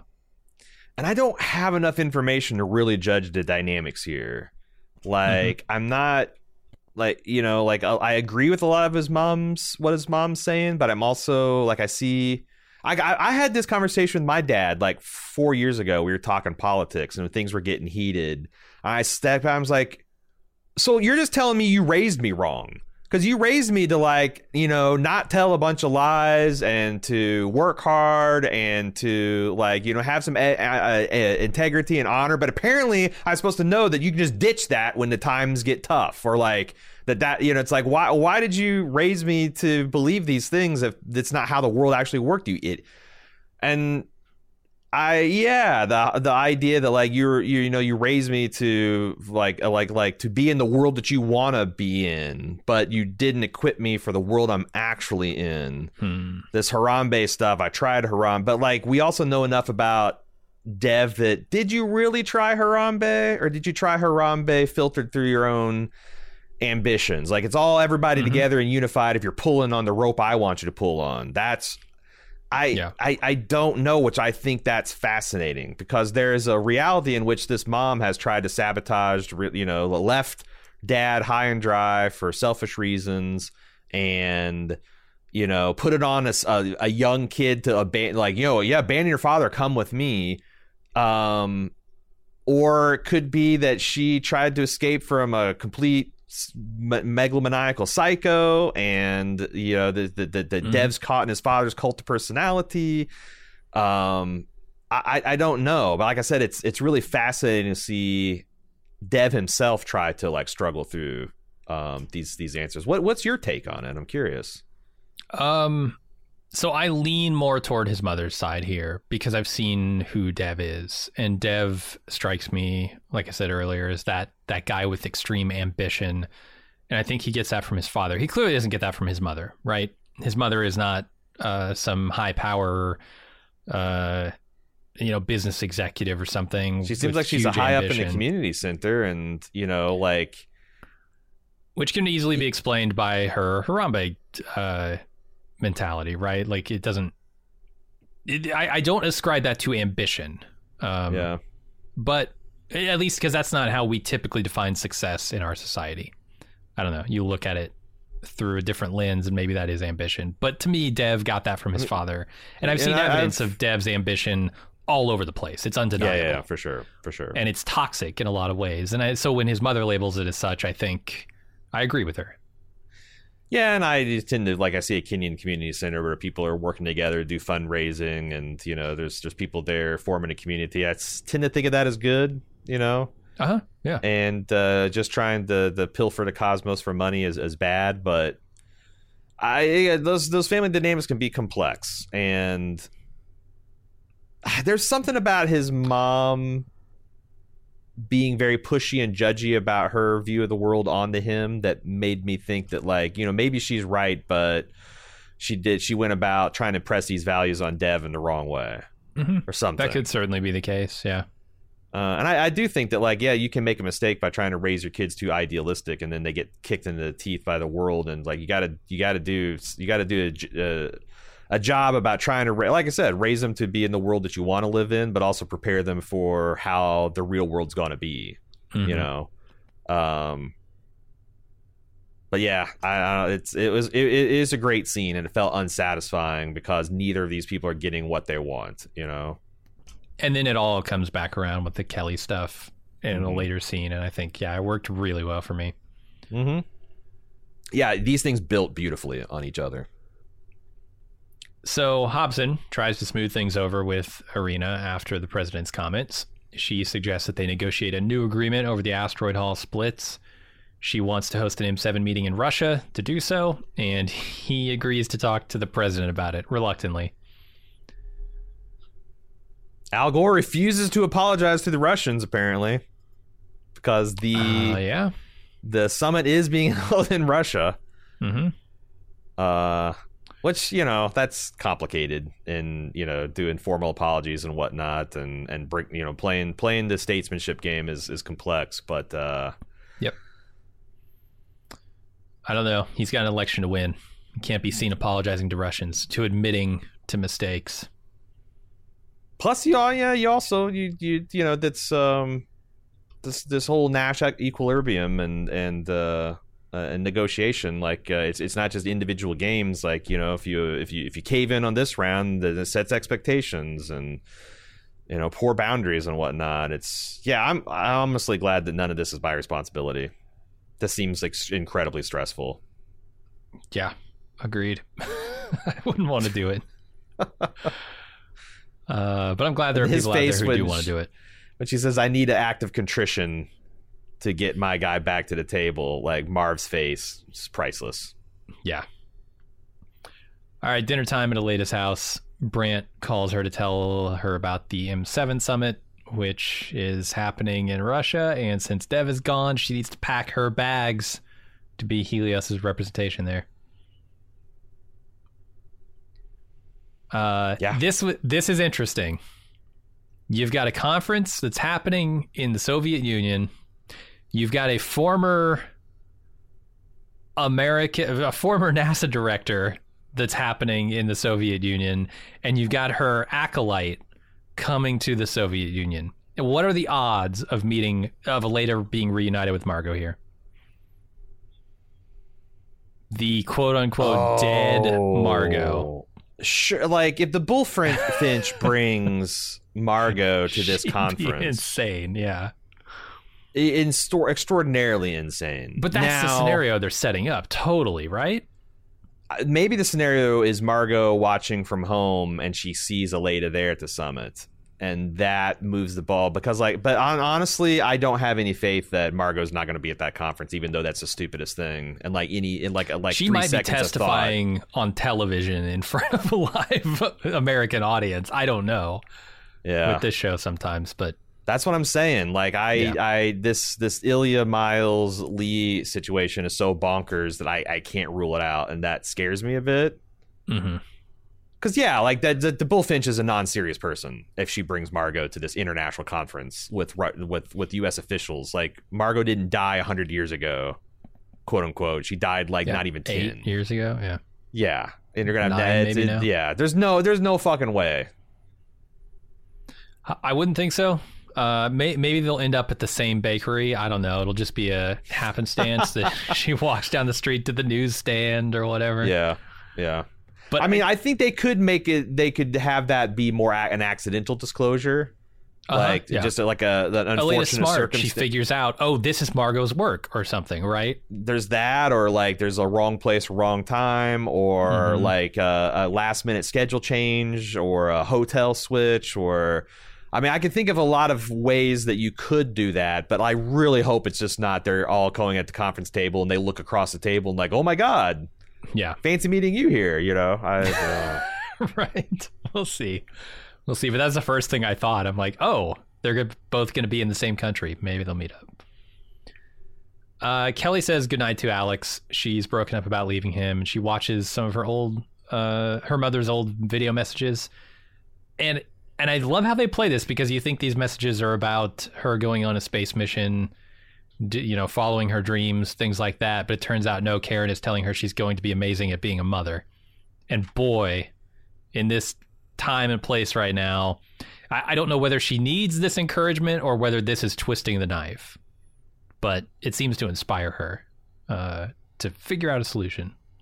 Yeah, it got pretty misty uh, watching the scene. Yeah, dude. and uh, what a gift that is too. That like you know that they've had all this telecommunication over the course of months and years, and you've got something that you know like like like what a what a shot in the arm to have your mom from beyond the grave tell you how much she believes in you and how strong you are and how you could do anything but also reminding you of how important your son is and and and family and things it's mm-hmm. a real gift a real gift to have something like that yeah for sure and it makes uh, perfect sense that Kelly would like uh, as soon as she gets home find her you know just save everything that she's got from her mom you know oh yeah Absolutely.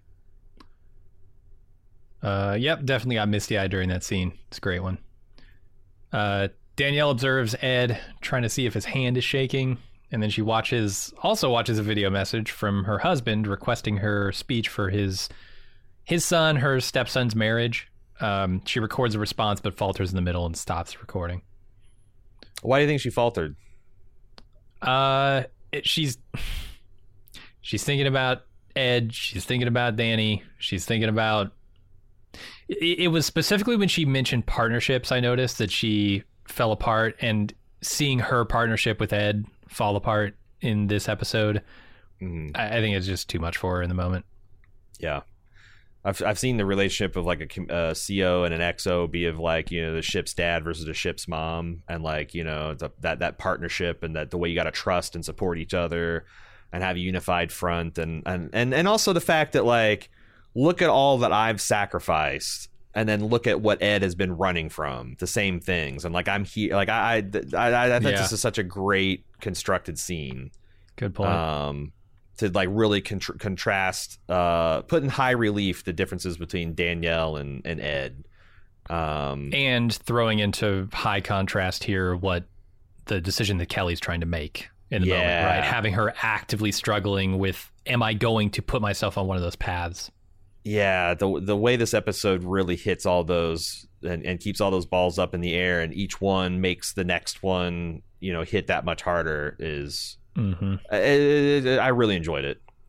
Yeah, they bring it to a big crescendo here, which I love. Uh, and we'll get to the head of it here in a second. We'll be back right after this spacewalk.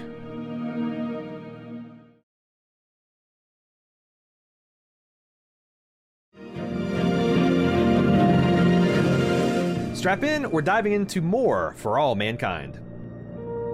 Uh, we get some more dreams where Dan- uh, Danielle's dreaming of the malnourished crew, being extremely weak.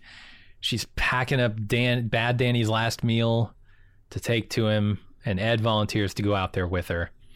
And when they get to Danny's capsule, they find his corpse sitting outside in a spacesuit.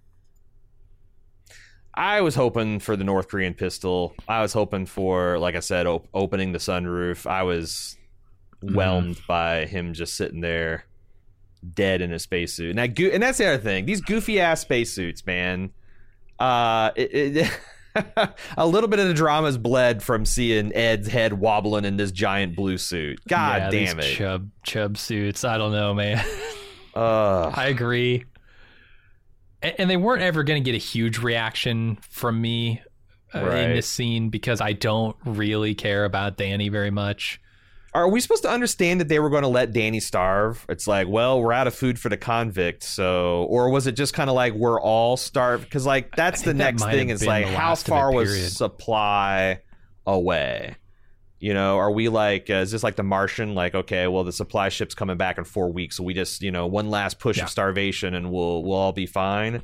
Or are we supposed to understand that like, was this a little bit heroic that Danny, the bad Danny, could see the writing on the wall and like, I, run out of food and I'm With depressed and I don't want to do this go. anymore and yeah, that that'd be the worst. That'd be the most selfish way to heroically kill yourself. Like, okay, I'm gonna wait till we get down to one last can of sardines and like, all right, I I see can't, where this is going, it's guys. just not responsible of me. you yeah, know? this this last can of I don't know, but I was trying to think like maybe is that what they're going for? Uh, it- no, I think it just it became too much for Danny. The the the shame of it. The shame he of start- all of like I said, Not- he's not got just al- what he did there, but what he did with Karen, all of it. You look at Happy Valley, it looks like a depression fort. Like people Yes. can barely stand up. Like Lee's staggering around. The doctor's giving people like fucking fluids to keep them on their feet. Danny's going through all this plus everything else on top. So Mhm. like he's starving and in a glass case of emotions, um, Uh-huh. and responsible for the deaths of many Glass and titanium and Yeah, yeah, yeah. uh yeah, I I don't know. I I didn't feel like super emotional in this scene, but I, the thing I was thinking about is how can Danielle not blame Ed for this? I mean, she How didn't want him blame out here. for this? How can Ed not blame he- himself, Ed right? I- fought for this to happen, and Danny's prophecy came true, and they both look gutted. They both look gutted and and and haunted by it. But like you, I'm really coming to the conclusion that Ed has just not processed this. Ed is just blamed, you know, like like shoved off- aside the blame and Yeah. thrown himself into the work. And if he ever stopped being the hard charging dude, he might have to think about this for a minute, and then then what's going to happen? Sure, sure. And we've seen a lot of Ed's career, but is this the first time he's made a decision like this that he would have to question? Hmm. You know, if I mean, for pushing Gordo back into the program is another. absolutely, yeah. I mean, that worked out kind of, you know, all, all right in the end. It did. Uh, But but then it sent, you know, Jimmy and Danny down this other path. So like there's some fallout from those decisions. And yeah, I think you're right. Ed's just trying to avoid he, he's trying to keep himself cognitively distracted, I guess, to avoid Yeah. dealing with the consequences of his actions. All right, Kelly goes to Dev to tell him that she wants to bring her son with her to Mars. Given Dev's complicated past with his family, he welcomes it in this scene, which I man, it's one it's really weird to me how Kelly delivers this speech because to me it comes across as a not a pre-written speech but a premeditated speech a speech of like okay i'm going into dev's office i'm going to say this this Mhm. this and this and i think that's a fool's errand with a guy like dev because you get to the first this and dev goes nope i've got this other plan for you here's what we're going to do and he just totally derails your entire prepared speech hmm but in this scenario, because he is so distracted by his own personal issues here, it works. She got real lucky with this speech.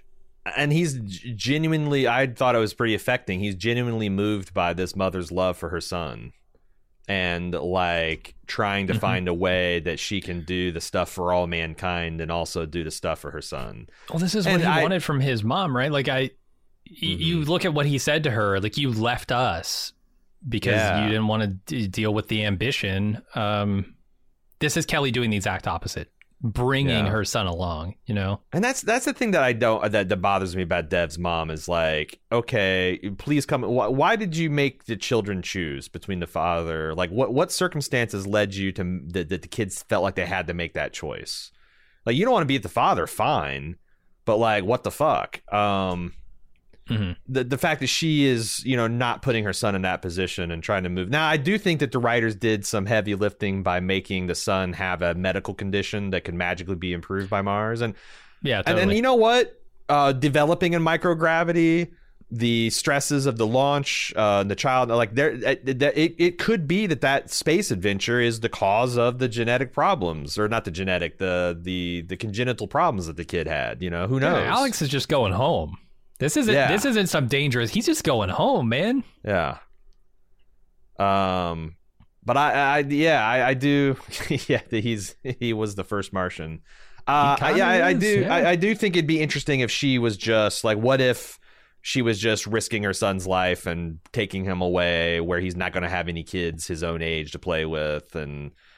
But but they they definitely they definitely did a lot of heavy lifting with with or, or making a more interesting dramatic choice by by having him have a condition that could be improved by Mars.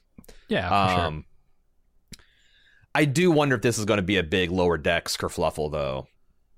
Oh, we had to live. No, we couldn't Now bring we our kids along, but I guess the Oh. important people can. Yeah, like uh, you know, the important people can can bring their kids because you know they're important, not us, not us. Yeah, good point. extra mouths to feed, extra. Yeah, it's like I, I and and and honestly, they're hundred percent right Uh huh. because It's because a double Miles couldn't bring Miles couldn't bring his girls and his wife up here, No way.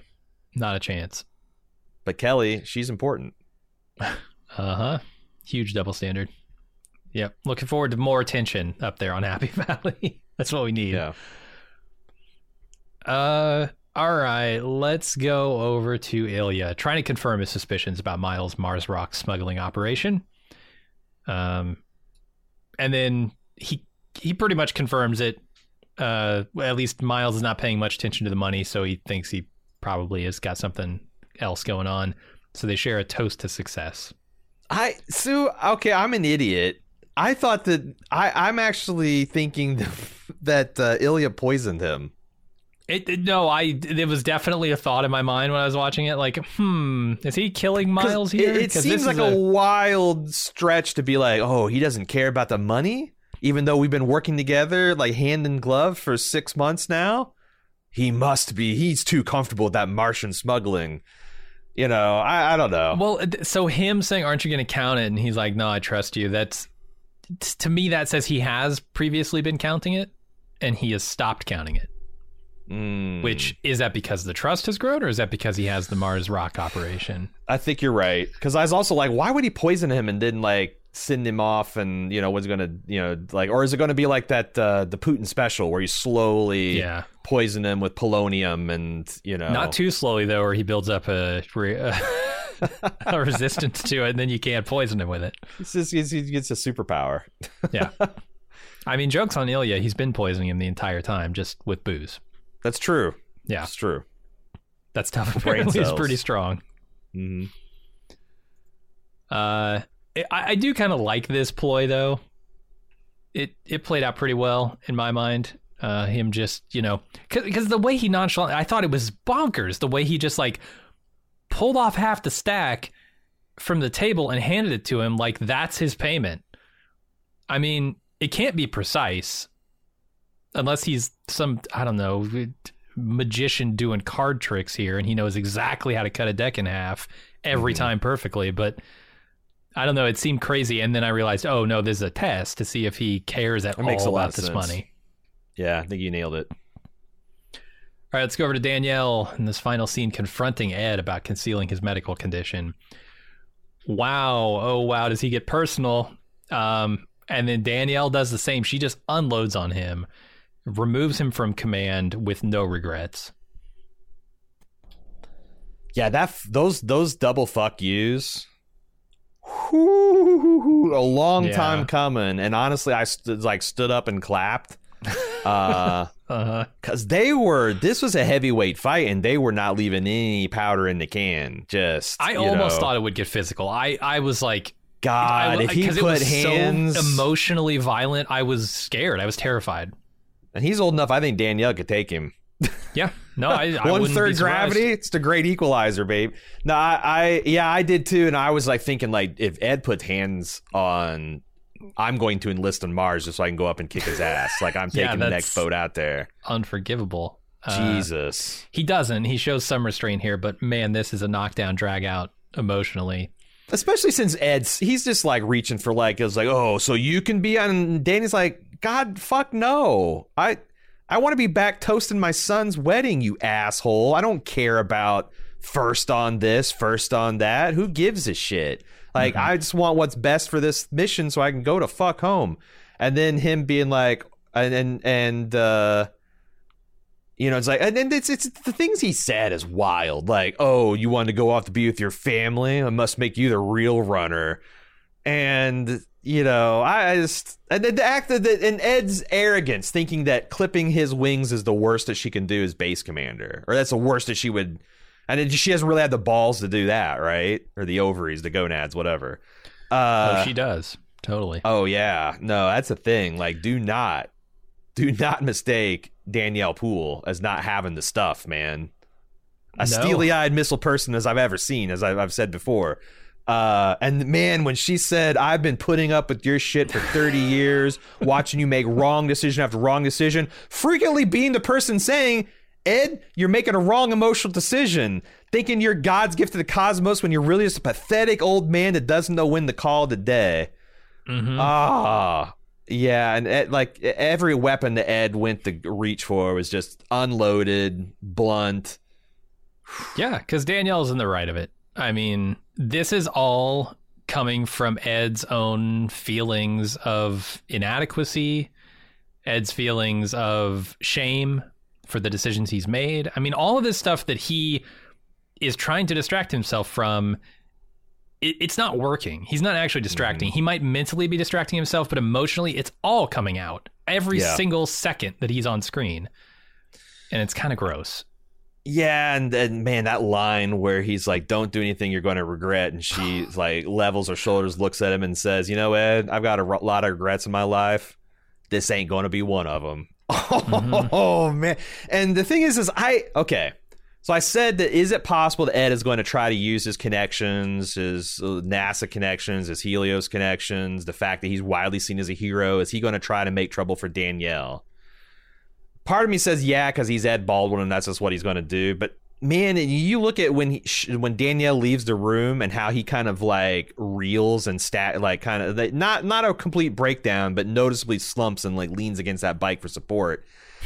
Like I said, he his his worst nature might prevail, but I think he knows she's right. I mean,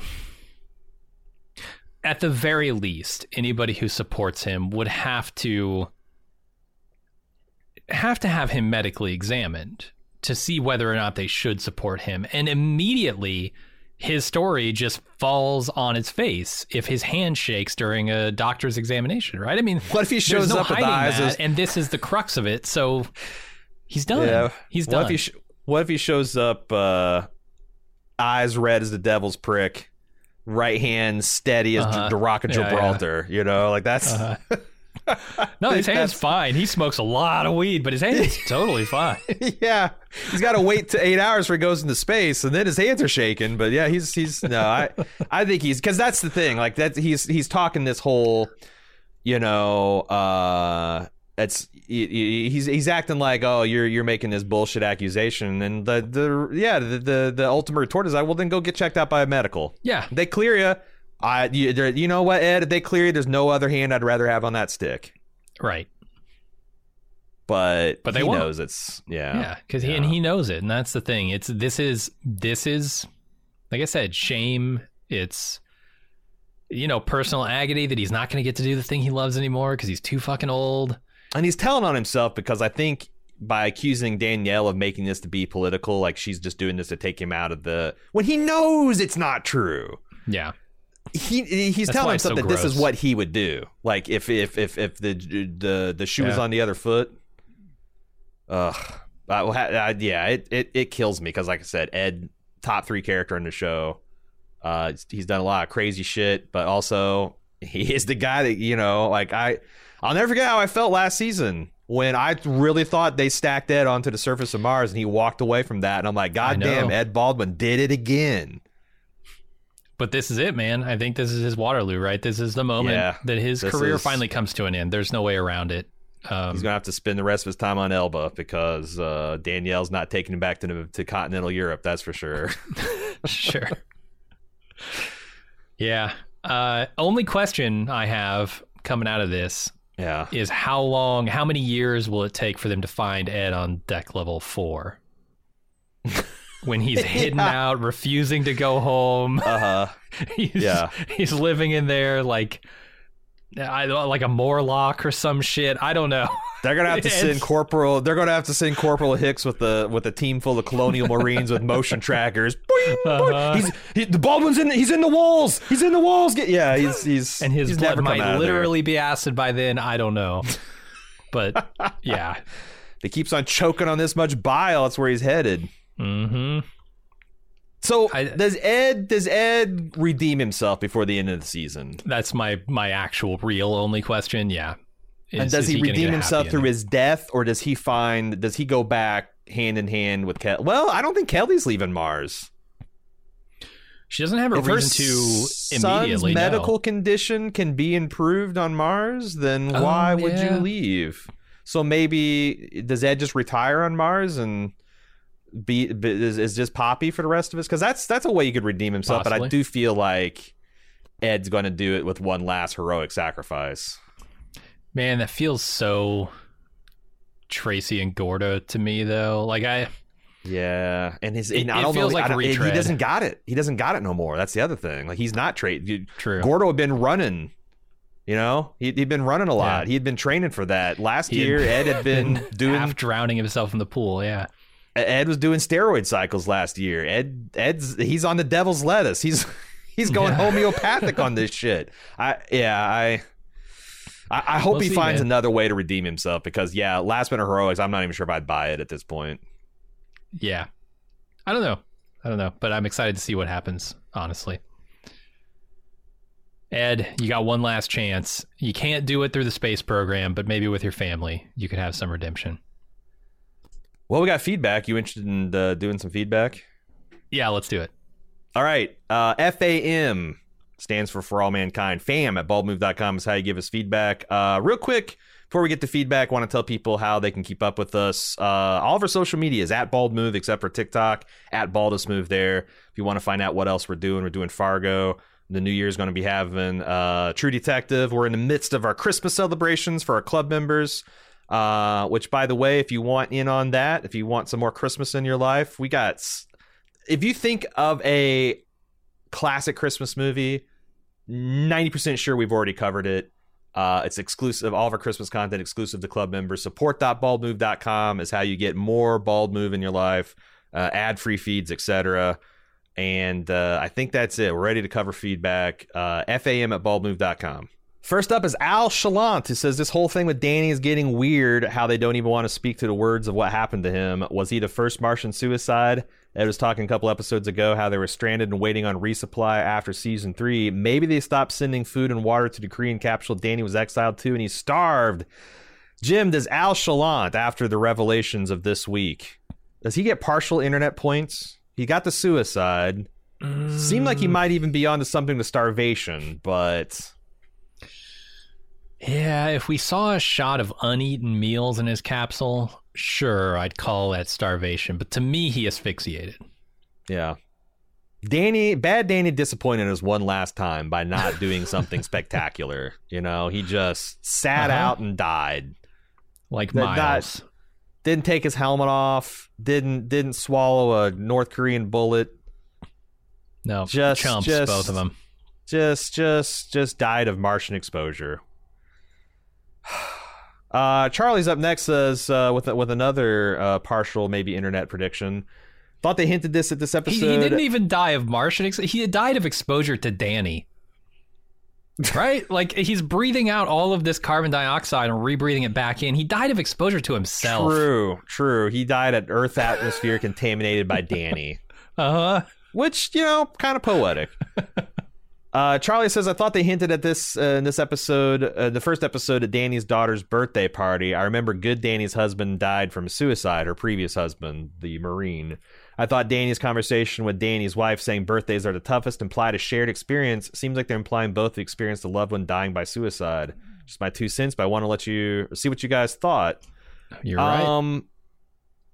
You know, in retrospect, like birthdays are the toughest. Could be like I think you could say that after any death. You know, of a family member that you know you're trying to celebrate birthdays, things that they, you know, Christmases, holidays, um, that stuff can be kind of rough. But uh, yeah, it seems like she was was that was another soft hint that uh, Danny went out by suicide. So. hmm Uh, partial internet points for Al Chalant and Charlie here.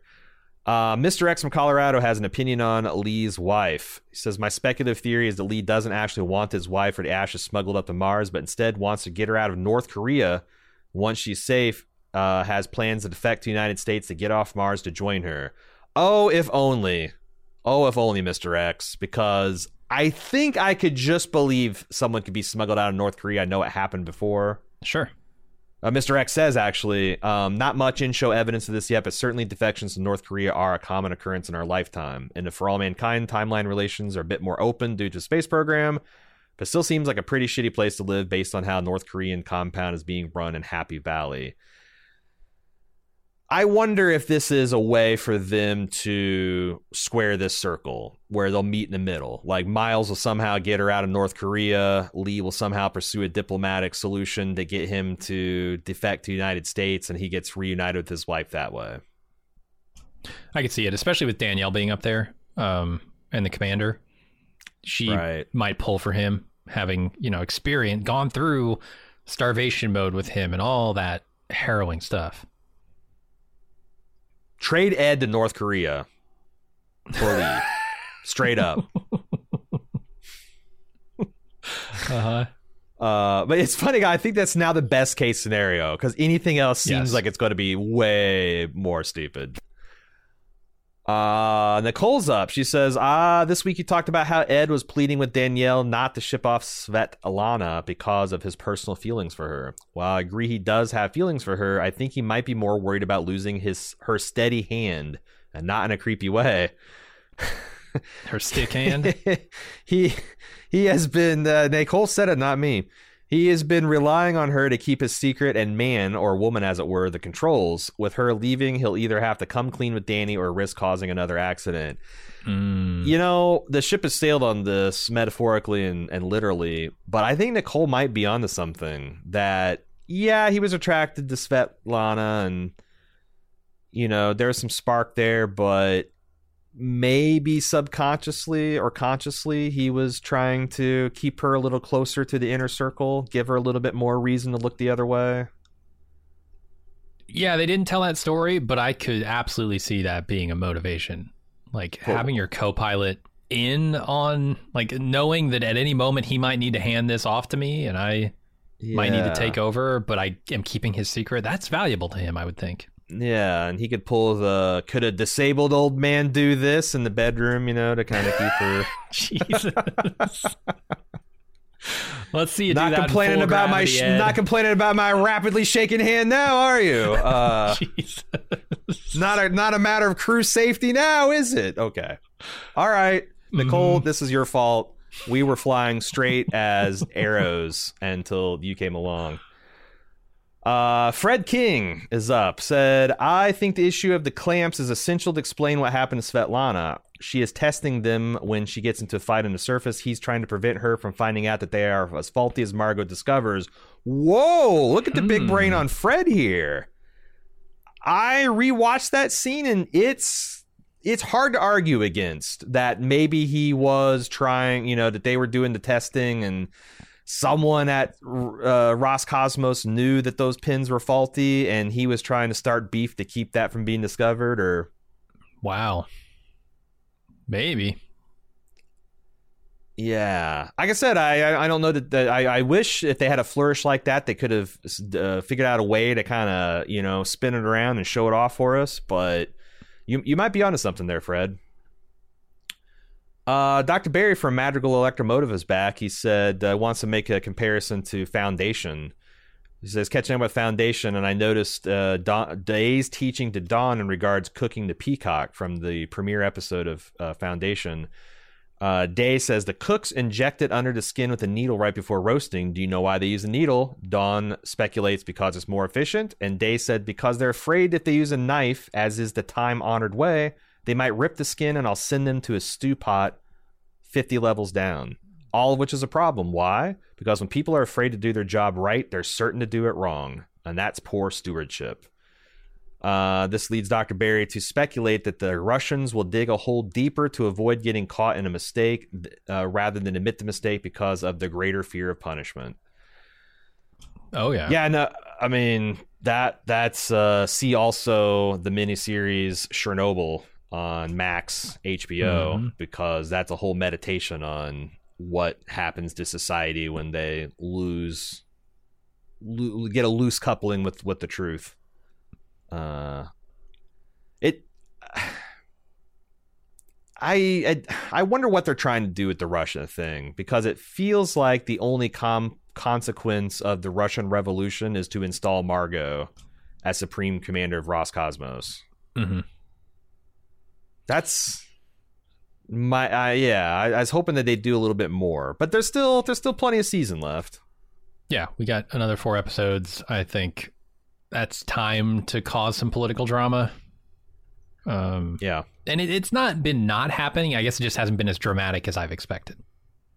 granted. Because Irina pushing back on Ilya all the time has been constant and infuriating by for him. Um, Mhm. But we'll see if it becomes if it comes more to a head later. Um, Craig T says it's interesting to me how we differ on what parts of the story we find difficulties in. For me, I find the whole fighting outside on Mars in a spacesuit a little ridiculous because it's so obvious you have to be so careful what you do in an environment that's looking to kill you at any chance it gets. Yeah, but people people have short fuses, you know. Like that's like uh, when when you when you red out, you, you don't think about oh god, I, I mean that's that's yeah, that's how the Yeah. majority of assaults happens, you know uh fighting words so that, that whole concept Sure. but craig says in a colony of hundreds i don't think it's unrealistic that you could go outside in a borrowed suit and even use a vehicle because it's not a military base or even run by one organization there's seven different countries up there and not to mention helios using different equipment at different times doing different things think of it as if you're a small factory. Everyone pretty much knows not only your work habits but your personal ones too. Yet in a big multi-building factory with a turnover of employees who knows and what uh, and, and what they do? You would have things like forklifts all over and who's to say if someone's using one when they're not supposed to? Hmm.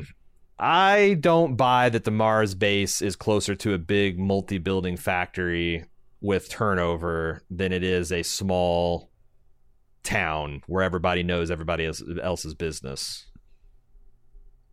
Yeah, might have to agree to disagree on this one because I just think, I mean, the protocols here would be tight. They have Even to tight, be the- to the more fingers- lives. The more fingers they're put in the pie, the more chefs in the kitchen, the more I think check in and check out sheets are Yeah. super vital, and especially I think for of it like, as a military operation, not a Mhm. not a private corporation.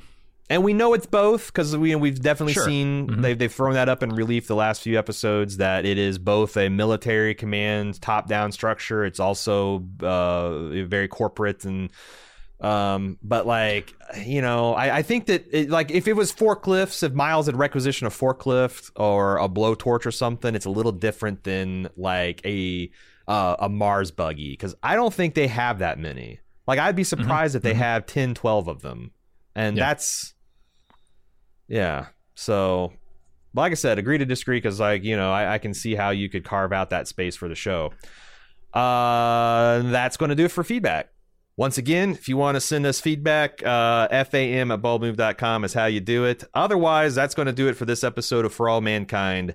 Can't wait to see where Ed lands on the hero versus uh, villainy scale. Maybe we'll find out next week. Until then, I'm your host, Aaron.